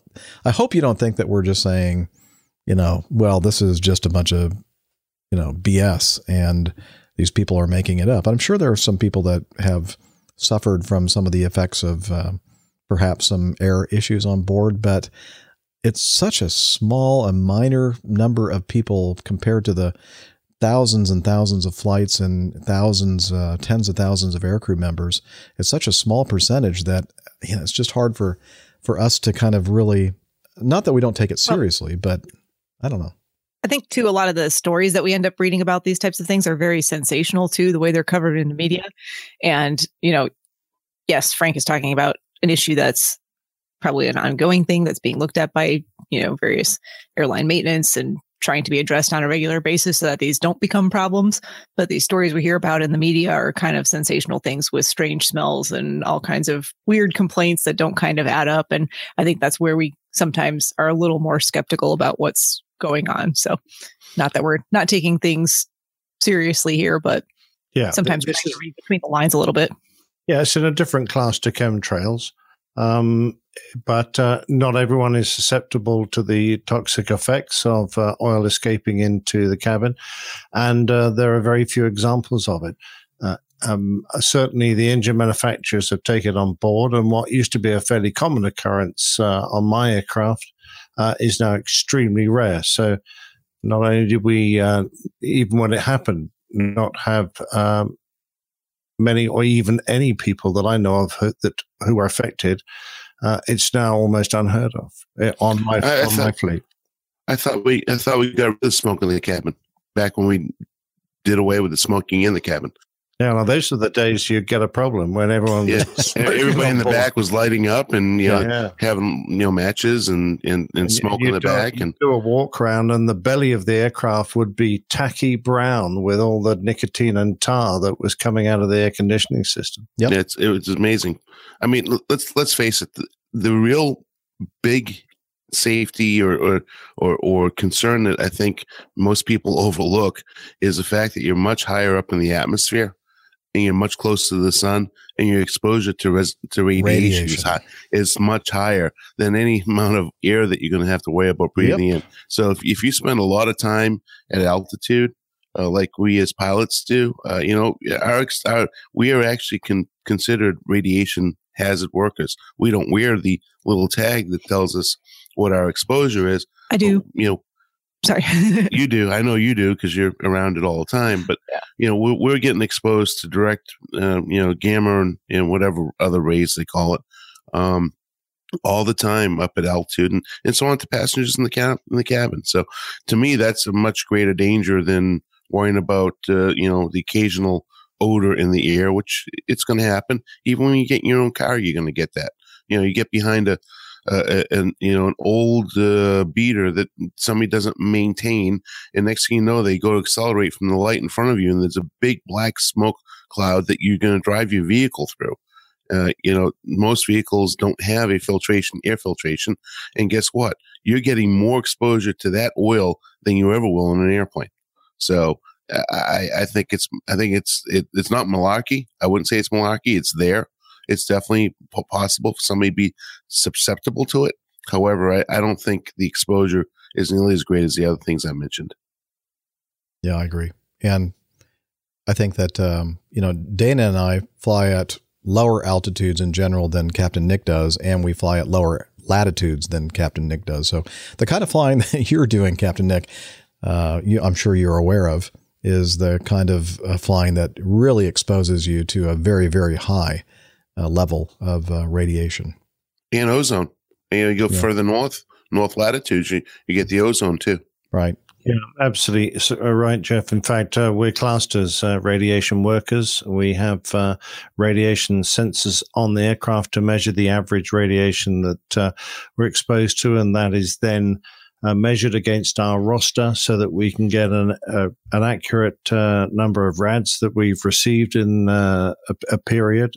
And uh, our rosters are even monitored to ensure that uh, we don't fly in northern latitudes uh, so often that we start receiving an excessive dose. So do you ever do you have uh, access to those uh, those figures, those numbers? Yes, I do. I can go on the website. I can go on the website and see what my personal uh, estimated. It's not an actual because Mm-hmm. They don't have radiation monitors on every aircraft, so they just take an average. Mhm. Uh, but, and um, for example, the Japanese crews who used to do nothing but go from London to Tokyo, uh, well, they discovered when their levels got too high, they would have to then give them uh, lower latitude flights in between those Japanese flights to try and uh, keep their radiation levels to down to a sensible um, amount. Wow, that's a downer.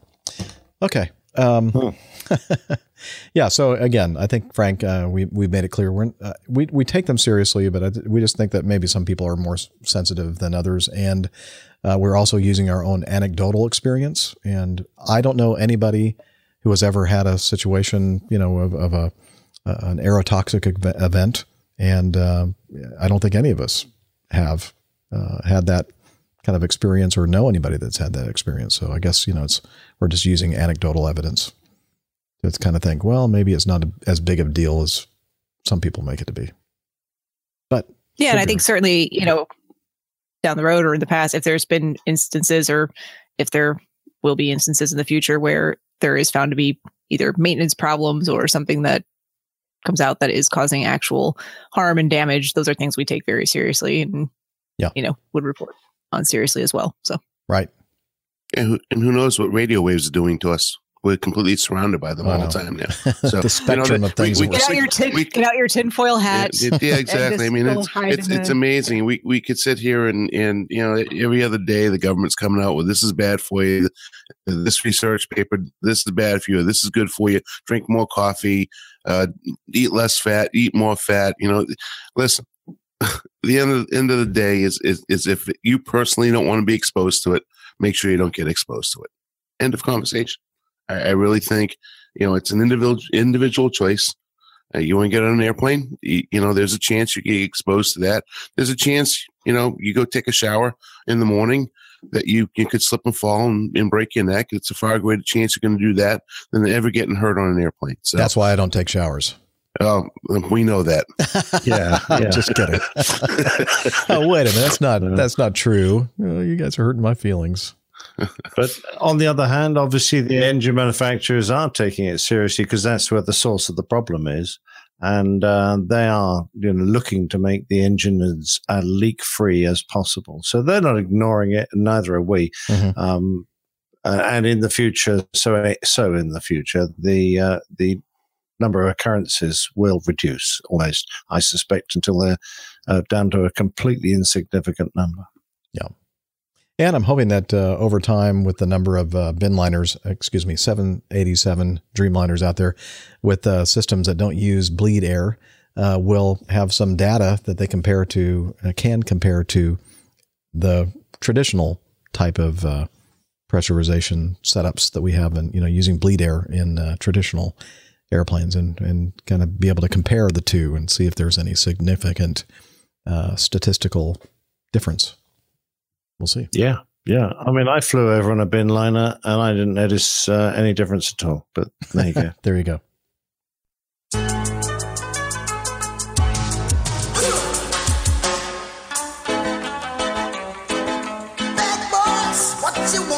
All right, this from Robert.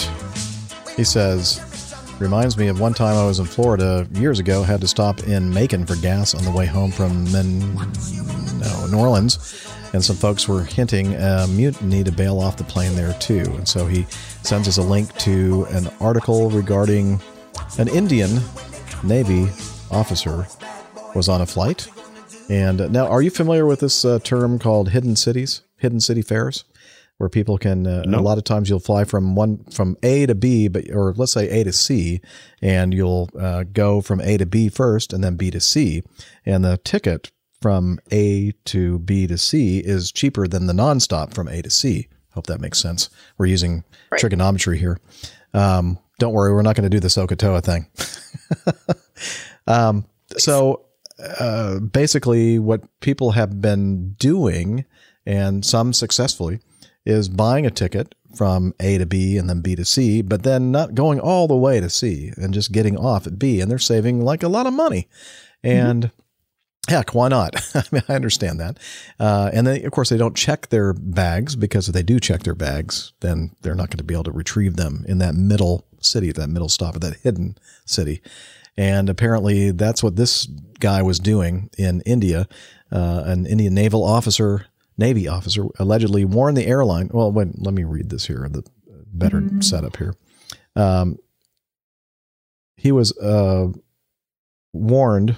Well, excuse me. He tried to get off at the uh, the middle city, the hidden city, and they wouldn't let him get off the airplane. And they said permission to deboard. I, you know, I meant to look that up. Is deboard really a, a word? That doesn't Disembark. disembark or deplane. deplane. I've heard, but deboard. I'm going to look it up right now because it makes me just like Your your grammar uh, yeah. sense is just Well, yeah. yourdictionary.com devo- deboard. It's a verb, third person singular, simple present deboards, simple past present to exit a form of transportation such as a boat, ship, airplane, trolley, streetcar, or spaceship. I Good guess it's a real word. and Dang you know. it. Wow. Okay. well, now I have been I just say corrected. wow. Yeah. Anyway, he uh he was he wanted to get off the airplane. They said, "Nope, uh, we're not going to let you deboard." And he said, "Well, I have a bomb."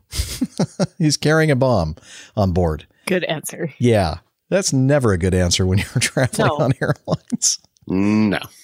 And uh, so he was denied permission to deboard, and the officer had a tiff with the airline staff when the flight touched down at Jodhpur. He told them he wanted to de- deboard and threatened he was carrying a bomb. The crew stopped him from disembarking. Passenger has been handed over to local police, said the Central Industrial Security Force officer. The bomb hoax delayed the flight by three hours. So he's being held. You know, that probably didn't do a lot for his career. Right. A Navy officer? Are you Yeah. kidding me? And he got deboard in the city he wanted to. He did ultimately, but not to the not to the uh, final extent he destination. He was wanted, really yeah. I don't think. probably I don't think Not at all. in the city. I don't think his hotel accommodation would be quite up to standard. it was different accommodations than he was expecting. Yeah. Yeah, Yeah. so. Wow. Yeah. Thanks, Robert, for that. Leave it to Robert to kind of find those things. Okay. Um, let's continue on. Try to knock out some more of these things before we end the show. Um, oh, you know, was it a couple of episodes ago that uh, where you received, excuse me, the um, the uh, feedback regarding transgender pilots? Yes. Yes. Okay. Uh, hi, APG crew. Nikki here. Just wanted to say hi, give a little, maybe a long feedback on a listener message from episode 299. Okay, that's it. First, I wanted to say that I understand where they are coming from. I'm also transgender, a student pilot, and hold a class one medical. So there are many things to worry about, but flying should not be one of them. The now he says the FA, FFA several places in here. Is there something called the FFA, or does he mean the FAA? I think, he means Nikki, the F- Nikki means the FAA. Okay, I think he means that's, FAA That's too. what I thought too. Uh, the FAA has rules on how we handle hormones, surgeries, and other personal things, none of which is hard to follow. Nothing indicates that you can't do something or can't fly if you're transgender. Well, they do say if you can't fly during recovery, they do say you can't fly during recovery after surgery, but that's normal for all pilots, any kind of surgery. First, you speak with an FAA doctor about what you're doing. The FAA lays out what the doctor needs to ask and check off once the pilot starts to transition. With various paperwork in hand, they just need to go to their local uh, FSDO, I think, uh, and fill out some official paperwork. Took me about 30 minutes, and everyone there was really nice. Maybe there was an FSTO as well as there. Uh, flight standards. I think it's FSDO, though, right? FSDO, FISDO. FF, Yeah, FSDO. FSDO. Okay. At no point has anyone been mean or has said that I could not fly. In fact, some airlines, like Acme, support the LGBT community and are well known at LGBT events. So don't let fear stop you from pursuing your dream of flying. As far as passports go, the U.S. has rules for transgender people too. I personally have traveled after my transition and I've never had a problem. But if you feel that a country will lock you up or hurt you in some way, just tell the airline you work for that you feel unsafe flying there. There are a lot of other countries out there that would love to have your money. Finally, you can join the NGPA, that's ngpa.org, and find other pilots in your area who can help you. You only need to ask. Student pilot Nikki. Thank you, Nikki, for uh, for for listening to that feedback and uh, and reaching out. Uh, I can't remember exactly the name of the person a couple episodes ago. I was. I was trying to think too, and I don't remember. But just a Yeah. quick correction: Nikki, pronoun she. Just Pardon me. Nikki uses the pronoun she, so Oh, not he. Okay, where did I say? Did I say he? Just a Oh, I think I'm both of you sorry. did, gotcha, gotcha, gotcha. Because, Nope, N I C K I. Okay, well, so I'm I'm uh I'm, I'm I've violated a pronoun uh, rule. I'm sorry. Didn't mean to. So. She. Gotcha. Thank you. Um, and I was going to quickly see if we could figure. Well, that's right. It doesn't matter. Um, but uh, thank you for coming to that person's aid and uh, uh, saying or or uh, encouraging uh, the person to understand that uh, you shouldn't. You might have fears about certain things and people's reactions, but you don't need to worry about the flying thing. I guess that's my take from it. Exactly. And, you know, I think Nikki makes a good point, you know, that, and any medical issue really, you know, you can always go and talk with um, an aviation medical examiner and run the scenario by them and see what, you know, what they recommend, what they think, what your hurdles might be. So Okay. I don't think that's ever a bad, bad idea to do. Exactly. We have some audio feedback from Chris. Hello, Captain Jeff. This is Chris from Uniform 42. I just want to call back in regards to your podcast of November 17th. I was listening to the discussion about the crash of the Russian 737, and it brought me back to a uh, previous podcast of yours where you talked about Russian flight schools allowing students to essentially purchase their licenses. That is to say, buying their licenses without actually going through the flight training. And I'm wondering if that's a no. I'm wondering what the chances are that that might have something to do with it. Whether they outright Ford stated said that they received training that they didn't, or perhaps they just, you know, uh, maybe they didn't quite actually get all the hours they should have that seems to me to be a distinct possibility. And thank you very much for your continued podcast. Thank you very much to all of you and uh, Cavu. Bye. Okay. Uh, Steph, U42, you know where that is, don't you? U42, Utah. Yeah. It is. It's the 42nd airport and it's South Valley Air, Regional Airport. South Valley Regional in, in uh, Salt Lake Valley. Yep. West Jordan, seven miles southwest of Salt Lake City. Uh-huh. I, I just Nope, quickly I know looked that up. exactly. I know exactly where it is. I figured you'd know where it is because uh, you're from out that direction. Yeah, cool. Um, so, what do you think about his um, his uh, thoughts regarding um, the, the 737 and such? Well, it's contentious, uh, very hard to prove, but I suspect some of us have similar misgivings of many countries and the standard of training. Um, I can only speak for my country, and I know it's pretty rigorous and well administrated. Um, I think you'd need to be a Russian who's gone through training and perhaps seen it or experienced it to make a proper comment. But uh, so all we can do really is uh, is guess as what's going on. But um, I too am a bit concerned about the number of handling X um, problems there have been. Uh, I don't think the aircraft type matters too much, um, although we know that there's quite a difference between the uh, some the instrumentation of a, a Russian aircraft and Western aircraft uh, that might give rise to confusion unless you're well familiar with uh, the differences. Uh, but uh, you know, it it sounds as if it might occur. Whether it does or not, I can't say. Yeah, I'm I'm kind of like with Nick. It it's uh, it I, I can't put my finger on the airplane. Um, although I think we've discussed this before, is the Airbus is really designed more for uh, for ease of use. Uh, 737 may not eh, be as compatible, um, or as well. I, you know, Nick hit it on the head. It's, their instrumentation is different too, so I can't maybe can't even say that the Airbus would even be a better aircraft for 'em um, I, I think comes down to possibly training, but you know, it, we don't really know um, what their what their standards are and, and how they train. So uh, it's it's hard for us to comment on that one. I think. Yeah. All right. Well, thank you for your audio feedback, Chris. Always appreciate it when uh, folks take the time to record something and we can hear your lovely voices. Uh, let's see. This from Ralph. This is shocking. This is from dailymail.co.uk. Airline passenger discovers that the frame around his cabin window is loose. Sorry, And they I have some- they have some pictures of it. I. It is shocking. It's terrifying. It's horrifying. It is. Look at that. It's all coming away. Get all going to get sucked out. It's it's, it's going to fall Oh apart. no! Yeah. Oh. So in the uh, article, you'll see the pictures that we're to which we're referring, and that we're so horrified about. The trim, the cabin trim around the window is uh, is not uh, intact, and uh, there's some gaps and everything else. But I mean, come on, people, really? Uh, that's not part of the structural uh, part of the airplane and what's keeping the airplane pressurized. That's actually another window on the exterior of the airplane that is is doing all that work. The thing that you're looking at is just the uh, the trim, the plastic trim that kind of protects that real window that's on the uh, fuselage and actually keeping you alive.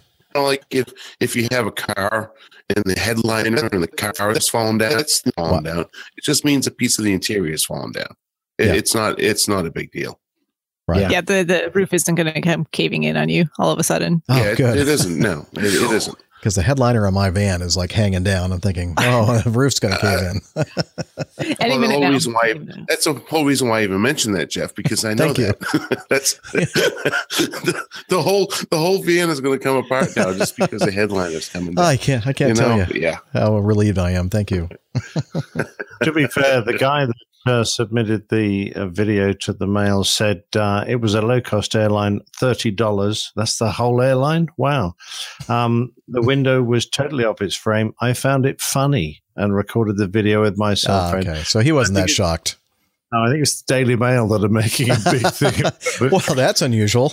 yeah, exactly. Yeah, well, we're starting to lose a bit of uh, interest This is a in really the pres- prestigious uh, Oh, yes. journalism, Absolutely. uh, yep, yep. Yes, yes. I hear that's like one of the the top the, the top of the class, right? Daily Mail. Mm. uh, yes, uh, yes, it's it's a classic tabloid. Uh, let's see. Uh, this is from Flyboy Ben Marling. Uh, let's see. Hello, Captain Jeff, Captain Nick, the new Captain Dana, and Dr. Steph, and the rarely heard Miami Rick. As the summer season rolls around in New Zealand, summer, what? Oh, that's right. They're on the other side of the world. I had another three to four questions from my list. Okay, we'll try to knock out a couple of these at least. Captain Nick, I've heard recently that the A330 are being phased out of service and replaced by the A350 or and or in your case the bin liners. Uh, not by the bin liners, uh, but they will be uh, complement the A350. So the A340s are being phased out and replaced by A350s. Uh, our new VLA, very large aircraft replacement. We're all delighted to see it coming on board in uh, 18 months to two years' time. Uh, the three year 30s we will keep, and they will work hand in hand with the 350s and the bin liner doing uh, the 330s will obviously service the shorter, thinner routes, and the 350s and the bin liner will do the longer, fatter routes. Ooh, fatter. Yeah, Um, fatter. Captain Dana, are you ready for your question? With the CRJ, I've heard recently that in a CRJ 700 has no, barely any checked in baggage room. Is this true? Answer. Is he still there? I don't think so. Okay. Dana, Dana, we're, we're, Dana. we're- okay, I'm going to answer for him. Yes, it's true. They didn't design the airplane to, to carry luggage, only passengers. it was it was an engineering error Oh dear! at Bombardier that almost put them under. No, I think they I- couldn't. Go ahead. They could. They couldn't afford the uh, the boxes that they stick in the ceiling. That's what it was. Oh no, I think Dana kind of uh, addressed this before uh, when they moved from the uh, the individual passenger weights.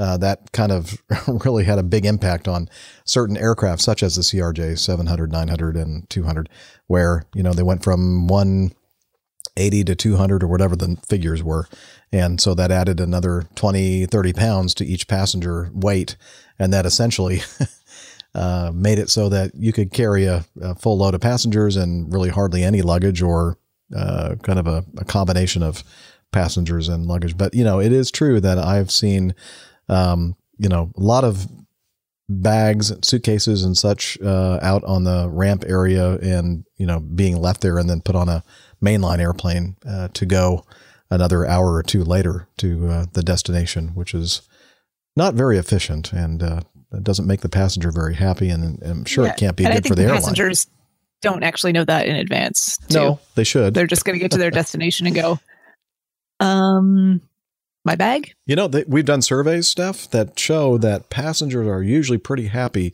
when they arrive at their destination and their bags are there as well. What? No, Shocking. I'm I'm not kidding you. We have actually some actual research that we've done on that. uh, Yeah, that that fact should bring us above the fifty percent mark. What do you That reckon? should. Uh, I think so. I think so. Yeah, yeah, I think so. All right. Yep, that's the 50% bell. Oh, awesome. Good fact. Dr. Steph, with you flying people who I find jump out of perfectly good aircraft, what altitude do they jump at? So it depends. Um, some of it depends on the type of aircraft. So, you know, we were talking about the uh, short takeoff landing Pilatus earlier. We were talking, and um, aircraft, larger aircraft can get up to, well, they'll, they'll drop their skydivers at about 14,000 feet. Um, so Twin Otters and Cessna Caravans and, um, sorry, dropped my Uh-oh. phone off the phone down. Incoming. Um, don't, don't jump, Steph. You're not wearing your parachute. No, no, no. Ah, it's okay. I'm on the ground. I'm on the ground. Um, Practicing your para- Since I mentioned- parachute landing fall? good at that. Uh, yeah. So the Cessna Caravan, King Air, Twin Otter, Casa. Uh, so the larger aircraft that carry um, quite a few jumpers generally have the capacity to get up to about, or and the uh, turboprop uh, engines up to about fourteen thousand feet. Um, a lot of drop zones just use a Cessna 182 um, or similar, and they'll ten- generally go to about 10,500 feet. Um, sometimes it depends on what the skydivers are trying to accomplish. Um, so for canopy training and things where they're not looking for free fall time, they'll just go to either 3,500 feet or 5,000 feet and just jump out of the aircraft and deploy their parachutes immediately to work on those types of things without having to spend all that time in free fall too. So, what would you say is like an average, you think? Like most of the time? Uh, it depends. It's either 14,000 feet, um, usually uh, mean sea level, or 10,500, just depending on the size of the drop zone and what they're using for their aircraft. So, I'm sorry, did I Between those two. misunderstand that? It's either 14,000 feet, mean sea level, or what was the other one? I mean, if you no, jump or 10 10,500 oh, feet. 10,000 so, so- all, but if you jump out at mean sea level, I mean, doesn't that give you if you're Not- very quick on the means- on the no, I was just trying to say that's very not long above jump. ground level. So that's not above ground level. So you want to make sure that, you know, you know, you're, it depends on Ah, terrain and all right, all other- right, all right. I, no, I factors as well. understand. Excuse my ignorance. Now, if you if you uh, in the Death Valley and you jumped at mean sea level, you'd have a couple hundred feet to. Yeah, Okay, yeah. I was thinking Yeah, of, uh, of over the Dead Dead Sea. I There was we go, thinking, another well, place. perhaps they do parachute jumps over the Dead Sea. Yeah. Uh, Or perhaps there's a hole in the water somewhere. Don't be, don't be scared, but I'm back. Welcome back, Dana. Yay. Welcome back. Thank you. So we we answered a question for you. You, you didn't hear it, I believe. Um, uh, Captain Dana with the CRJ I've heard recently. That one. Yes. And uh, we basically said it was true that they designed it that way. Okay. Um, Uh, I disagree with you. no, no, no. We we we answered. I think we did a good job of answering it. yeah, yeah. We we did an excellent job. Uh, let's see, Captain Jeff. Recently, I went to an Royal New Zealand Air Force Base, uh, uh, base Woodbourne. They had a 727. Now, with your experience with the 72, they talked about a door in the tail which could be operated by a by a level by some. Oh, I think it means lever by some ground personnel. Is this true? Yes, it's true. They can operate it on the ground, and there is actually a door on the tail. It's the air stairs. And That's uh, got to be fifty-five percent now, Jeff. Yeah, I know. Wait, wait, hang on. Well done. We had Yeah. three in a row Yeah, that were answered correctly. we're we're getting up Uh, there. it- it- how about Dana's? I mean, was was Uh, that, that one's questionable. Wow. That was about. uh, I think his was like It- it- 50 it's just like Well, Dana didn't actually really answer it. So no, but we we don't want him to answer it because I like our answer better. okay.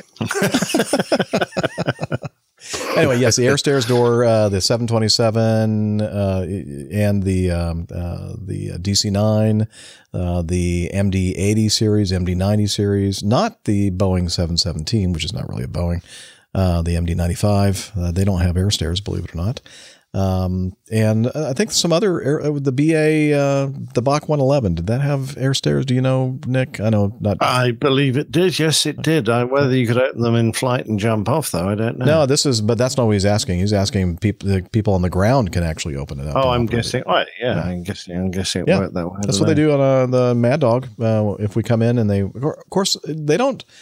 In my experience lately, they haven't been dropping the air stair doors very often anymore. I think it has something to do with the the protocol now, with the the way the cabin cleaners, uh, you know, clean the clean the airplane. But uh, the uh, and we talked about it a few times on the show where the 727 it was a requirement to lower the air stair door before uh, depart uh, before um, boarding and and uh, deplaning or deboarding. Um, but uh, the um the Mad Dogs uh, we don't have to. It's just a an access or another means of uh, access and egress. Yeah, it's funny you mentioned that. I, I haven't noticed that until you just mentioned it because I don't even pay attention. But yeah, most of the stair, air stairs are not down anymore. Yeah, you do your walk around and it's just uh, you know you're looking at the APU and the uh, and the uh, what, what do you call that uh, the And strike the strike pad. Or, pardon me. Yeah, the The tail tail nut. skid. Yeah, the tail's good. Go ahead, Nick. The tail's good. The yeah. Acme nut. Yeah. You're looking at the Acme The nut. Acme nut. Yeah, we. Uh, I usually stand If- on if the air stairs to look at the Acme nut. That's the the best vantage point. No, if if Jeff's doing the walk around, I am the definitely Acme an nut. acme nut on the ramp. Yeah. Yes. yes, that's it. All right. I'm just not fast enough on my finger here.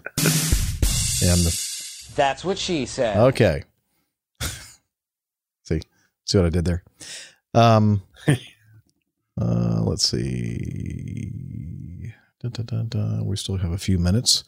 Um, any of these that you want to? Uh, let's see. Markson sent in a bunch of. Um, no, not Markson. Somebody else sent in a bunch of questions. So, um, Sven, we have Steph here with us. We might as well take advantage of this one.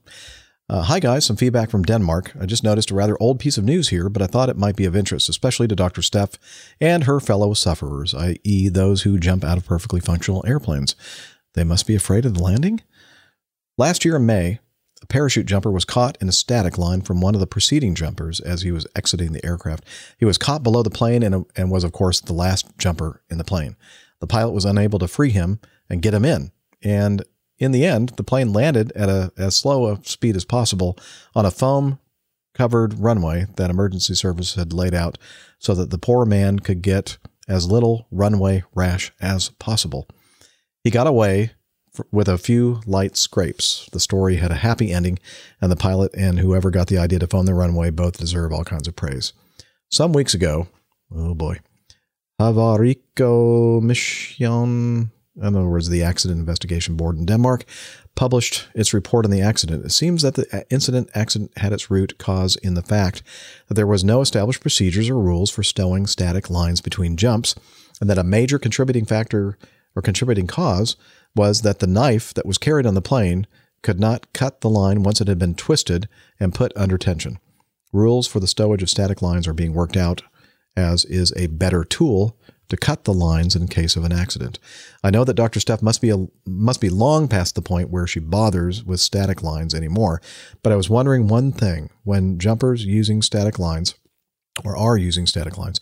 It was my belief that they are still doing training jumps and that there would be an instructor on the plane to see them off. Am I wrong, or could an instructor, in fact, also be jumping and thus have been turned into the dangling man? Thanks for some great and insightful podcasts. I discovered this podcast last fall and am now current from episode 1 to 299 in little over a year. Wow. There is probably a diagnosis in there somewhere. Yeah, I think it might be. APG syndrome.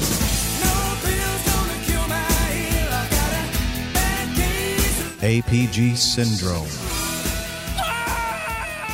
Says, apart from the fact that I have way too much time on my hands. Yes. Congratulations on episode 300. I'm looking forward to it being published. That's published, actually, finally. That was Svend in Denmark.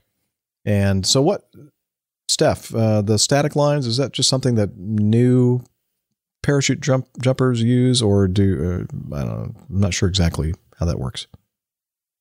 So, disclaimer right off the bat, if I can get my microphone to unmute here.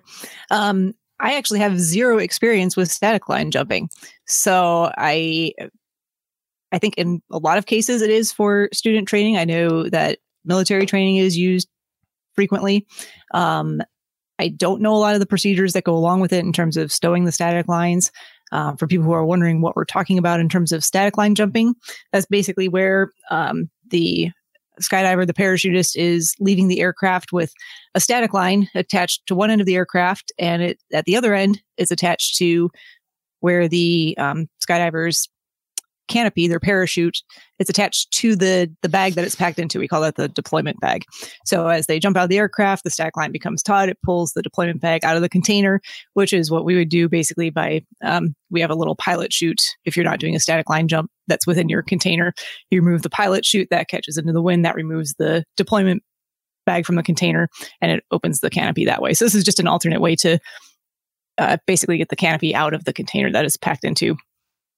Um, I'm sure that we have some listeners out there who have more experience with static line. Um, you know, his specific question was, is this mostly students? Um, I'm trying to think if I know other reasons why they would. Um, I, like I said, I think the only other thing that comes to mind is really military jumping in military procedures because basically in those cases you're going to be going from lower altitudes. You're going to want your parachute to deploy quickly, and it might make sense in that case to get people out of the plane quickly as possible to use static lines. Um, it used to be used more for training jumps, as far as I know. Um, at least where I do all of my skydiving, where I've trained in the past, the, the several drop zones I've been to, it's it's not done that way. Um, it's done with a course called accelerated free fall um, or excel accelerated free fall progression, depending on where you are, and it basically takes you through a whole course of uh, you have a whole day worth of training with instructors to learn all of your basic emergency procedures, what you're going to be doing to go through your dive flow and pattern. But then when you actually go to do your very first jump, you're doing it with um, two very experienced instructors who are going to jump with you to make sure that you actually do the things that you're supposed to be doing and that you deploy your own parachute when it's time to to do so. So yeah, sorry, Sven. I don't have a lot of um, experience with, or any experience actually with with static lines. I'm sorry, that's not as helpful as you were probably hoping for. But Steph, do you do you like have uh is it still called a ripcord? Like the thing you pull? no, Oh, see, because you called it like some kind of a deployment module or something like that. I'm thinking, is she talking about the ripcord? Because I'm sure that the static line is connected to the ripcord. uh, not in the case of the you know, the canopy Darn and the container system. We need to have ripcords. Bring No. back the ripcords. Yeah, I mean, you do have right, you do have handles for your emergency procedures, but no one talks about being a, a ripcord. you know, just just like with everything else, every uh, you know, things progress through time. When I was back when I was flying parachute jumpers back in the early 2000s, static lines were quite common, and yeah, it it was designed specifically for uh, either entry level or student uh, students learning how to uh, at least fall under under canopy. Uh, the one jump that I did is actually a sta- was a static line. Uh, that is, is, you know, as soon as I came out of the airplane, of course, my chute went full deploy. And the next thing I know, I had the strap that's supposed to be across my chest right up against my nose.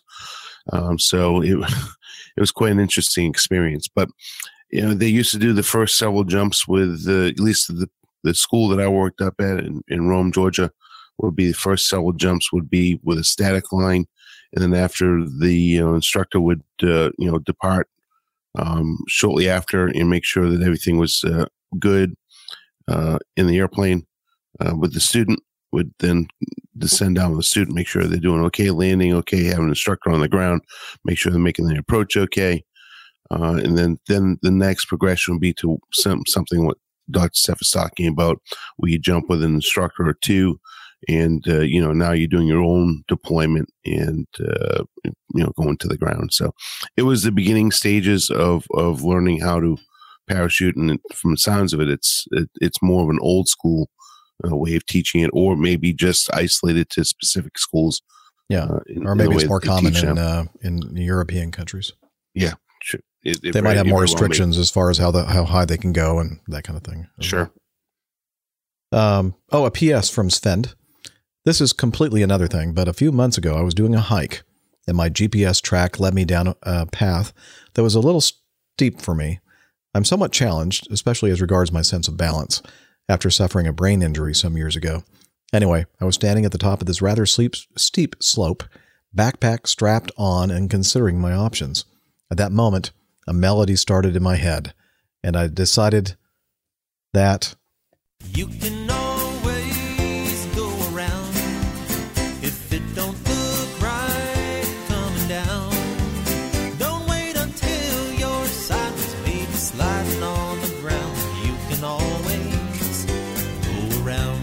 You know, I never know. I knew that that would be applied to some other situation, like being on a uh, on a trail and deciding to go around instead of going down the rather steep slope. So he said, I could always go around if it didn't feel right coming down. He says, talk about syndrome. Sorry, Sven, you have it Yeah. pretty bad. Hey, before we move on, Yeah. um, I think another um, person who has some skydiving experience has joined us and might be able to lend some additional information to that last Yeah. question. Possibly, Don't I don't know. Fred. Hey, Fred. I didn't see Hey you in guys, I snuck in.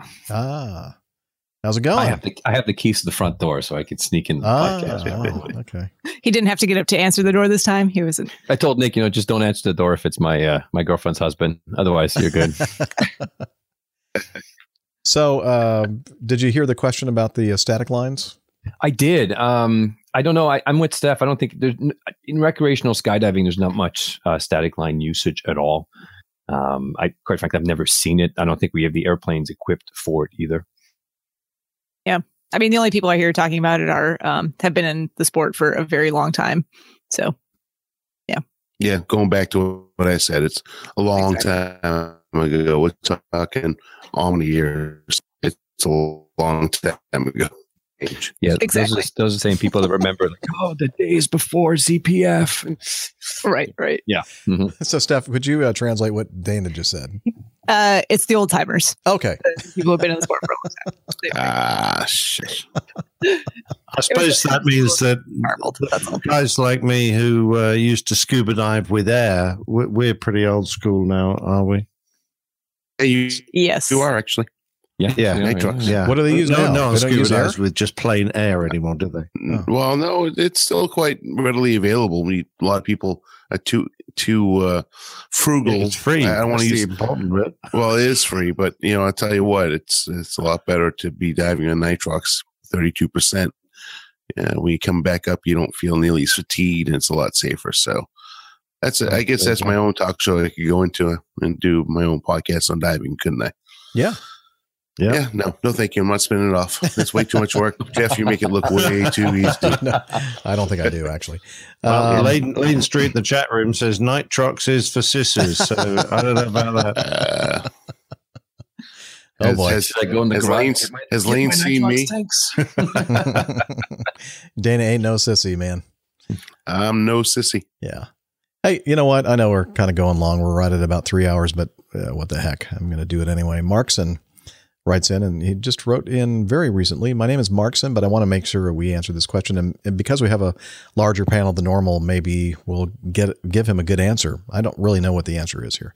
My name is Markson. Let me start by saying I appreciate all you all do to inform, educate, and entertain us, your audience. Started listening to aviation podcasts in about about two years ago, but found ABG around October of last year. Have uh, since then been caught with the ABG syndrome. Honestly, there's no cure for it. Would be honored to hear the crew's thoughts on my subject. I'm 28 years old. I'm a migrant from Africa. I've been in the U.S. for two years and six months. Dreamt of becoming a pilot as long as I can remember. Being an African, there's uh, really little information on how to pursue this career. Long story short, when I moved to the U.S., I decided to uh, decided, despite my advanced age, advanced age, you're 30 years younger than I am. Oh boy, yeah, He's that hurts. old man. Uh, considering the retirement age in the industry of 65, okay, you put a little caveat in there. I would still presume my dream. Yeah, if you've been listening, uh, Markson, um, 28 is young. Yeah, plenty of time.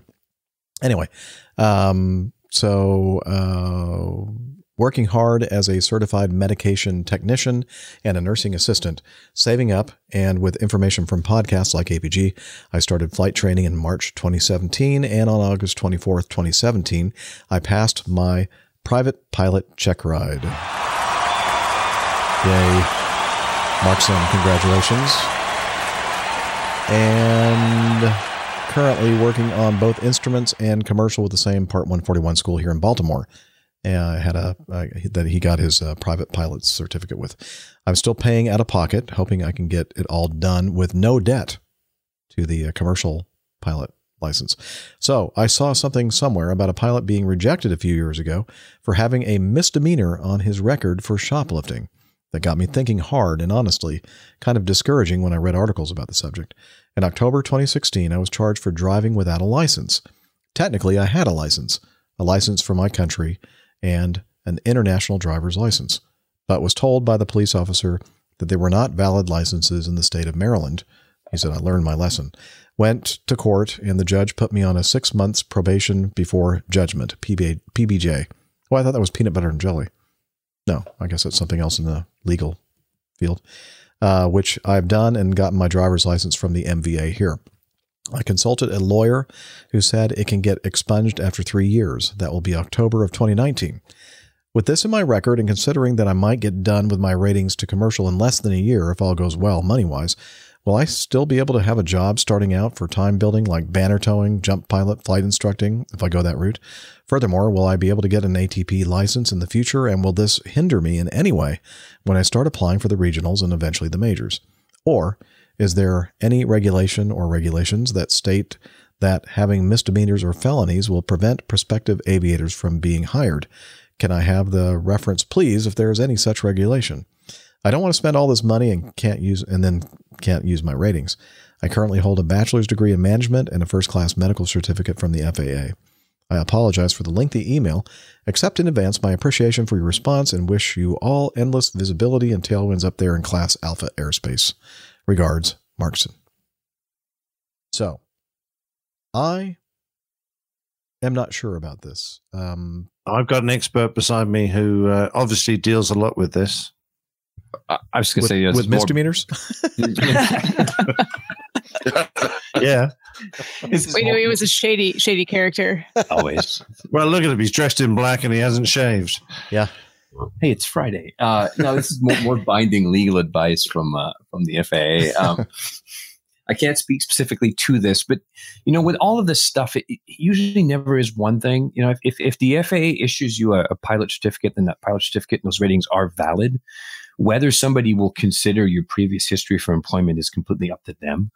Uh, you know, normally, if you're a, a highly qualified candidate, if uh, if it's a position that's not too too competitive, they may or may not look at I look at those things, and so I, I it's not a probably not a, a, legal impediment to holding a certificate, um, but it could be uh, it could be used by an employer, for example, if they don't like you completely, or if they have to make a, a very difficult selection.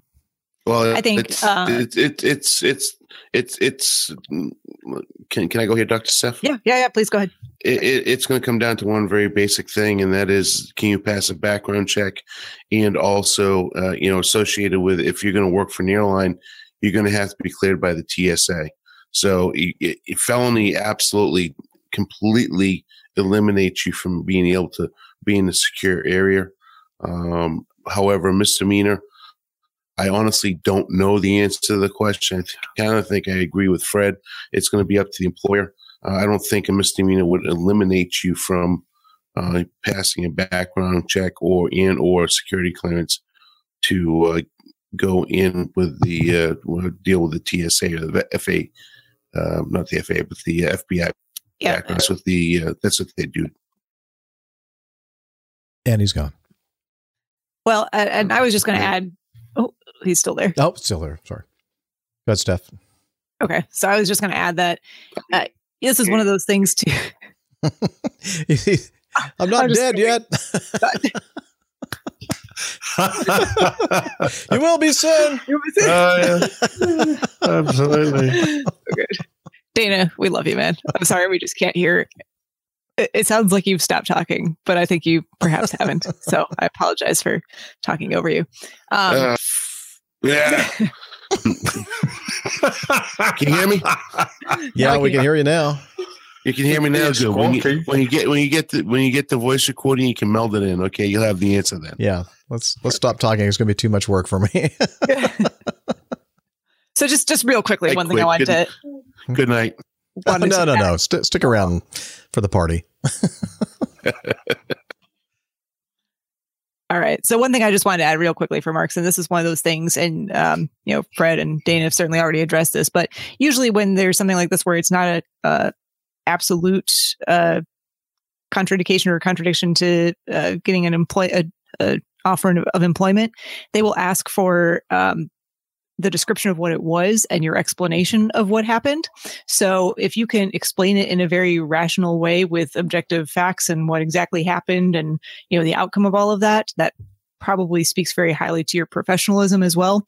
And um, you know, I'm with everyone else. I don't know what the answer is to this. I don't. Um, yeah, exactly. You know, I can't I, I, see. I can't see that this would be something that would prevent you from getting a job. I mean, it's just not the type of thing where, you know, it- it's, uh, I, I would just be very surprised. So I guess never say never, but I would be very surprised. And that's, And as you say, it was just a technicality. I mean, you had you had a license from your country and an and an international driver's license.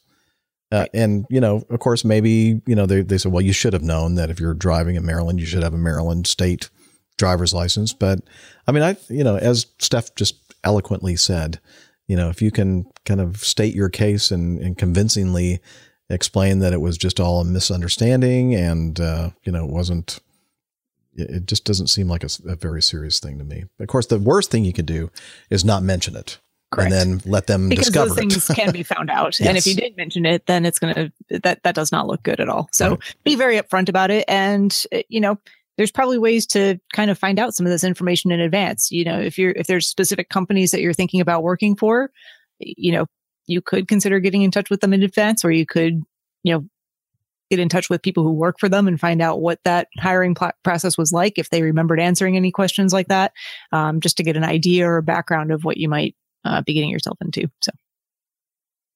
Exactly.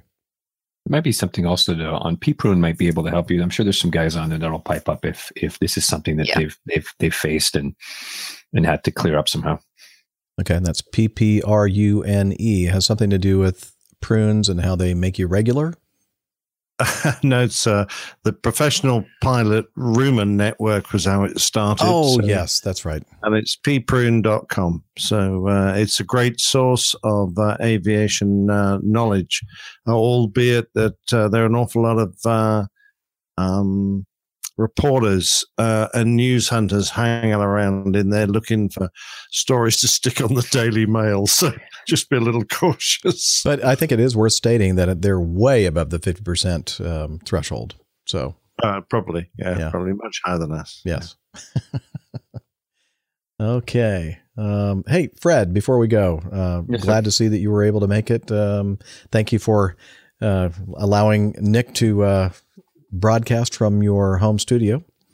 My pl- I was actually outside for the whole show, just watching on my phone. were you? the Last question. Oh, is that we we kept hearing like banging on the uh, wall on, from the outside. Was that you, Nick? Come on, can't believe you locked him out. Anyway, Yeah, it wasn't. It wasn't on purpose. I just don't know how to use these American locks. so uh, it was great seeing Fred. Fred was uh, uh, present at the uh, 300th episode. Of course, if you've uh, listened and watched the 300th episode and uh, some of our live streaming, uh, you'll uh, he was uh, there in a big way. Uh, if you watched the live stream, the the other live stream that we were doing where we were outside and Fred was uh, exhibiting all of his uh, FPV drone flying skills, I think you would be duly impressed. Um, I'm so- especially impressed because he let me fly them and I did not do a very good job. I didn't even get a chance to see him. Oh, well, you were a little busy cooking and doing stuff like that. I didn't even get the chance to see them. I'm so mad. But Well, next time, don't do all let that other alone stuff. fly one. Let alone fly one. I haven't flown Next one time, yet, so don't worry about it. I did want to say It's- it's thanks. a- thanks again to Fred because that was a lot of fun. To, That was a lot of fun. It was a ton of fun. Uh, guys, next time we'll get everybody up and we'll so get Fred doesn't let me stick- fly his drones nor his airplanes. So yeah, I haven't no. been able to touch anything. Literally. It's wise, That's Fred. she said. I, I just can't believe Fred came came down on uh, one flight, slept on a sofa, and went home on the with two red eyes in the road almost. So Yeah. that was remarkable. and went back with the same crew that brought me there, Wow. which was funny. Yeah, I saw him at the airport in the morning. Hey guys, what's up? What's up? wow. That that says a lot right there. All right. But it, it was it was totally worth it. It was it was so much fun. Yeah, we had a great time Dana, again, thanks again. The food was I I, I just uh it's fantastic. Oh, thank you. All right. With that, I think it's time for us to uh, wrap it up for episode 301, our first in uh, the next 300 episodes. Hey, and can I can Yes. I shout out to uh, and I and I feel so bad earlier when I Tom Seagraves uh, he made some unbelievable Manhattan's um and drove all the way in from uh, the Missouri area as well as uh, some other people that brought some uh, adult beverages for us all to share. Want to give them a shout out as well. Forgot that earlier uh, for uh, participating not only by coming but also bringing us beers and and uh, some uh, alcohol. and that's really what it's all about. Oh, of course. Yeah. Yeah. Except for tonight. Yeah, but Tom Tom drove all the way uh, ten hours from Columbia, Missouri. So uh, anyway, uh, yeah, we had a great time. And if you haven't watched or listened or both to the uh, 300th episode, please do.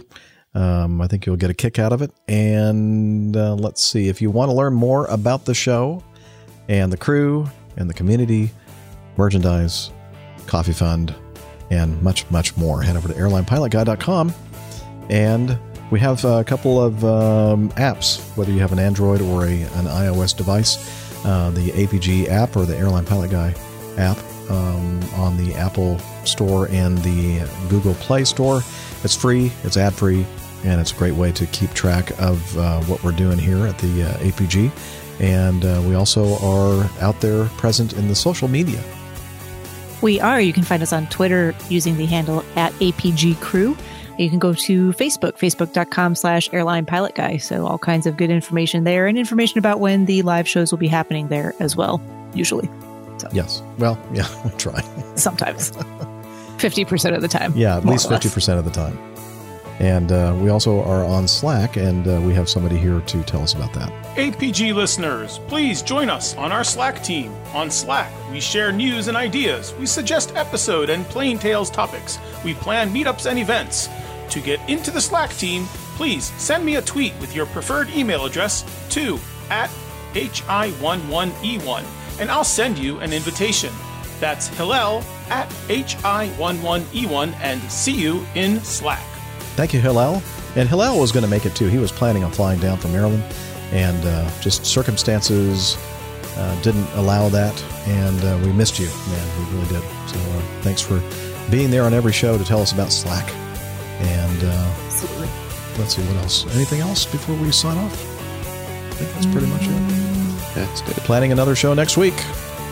Come heck or high water. So until then, wishing you clear skies, unlimited visibility, and tailwinds. Take care and God bless. Cheers, y'all. Bye, everybody. Bye, guys. Bye.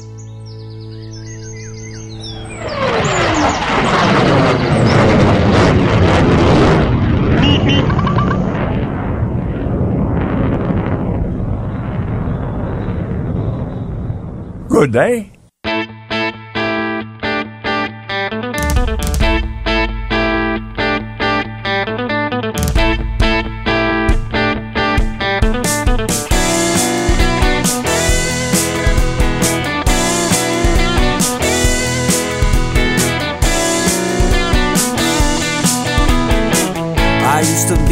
Such a good, good pilot till I started APG. I opened doors for little old ladies. I helped them to their seats. Airline pilot guy. I fly America. Oh, airline pilot guy. He can land in heavy fog.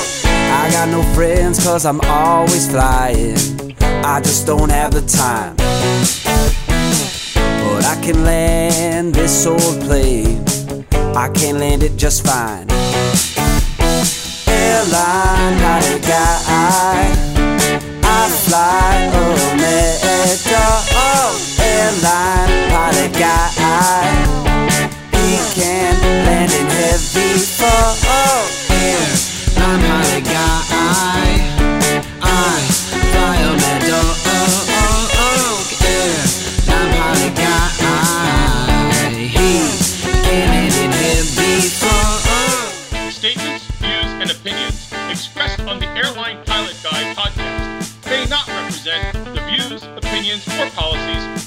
Any airline, real or fictionalized, mentioned, implied, or accidentally slipped by any of the participants, guests, or feedback providers you may or may not have heard, may or may not believe you may have heard on this or any prior episode of the Airline Pilot Guy podcast. It ain't Boeing, I ain't going.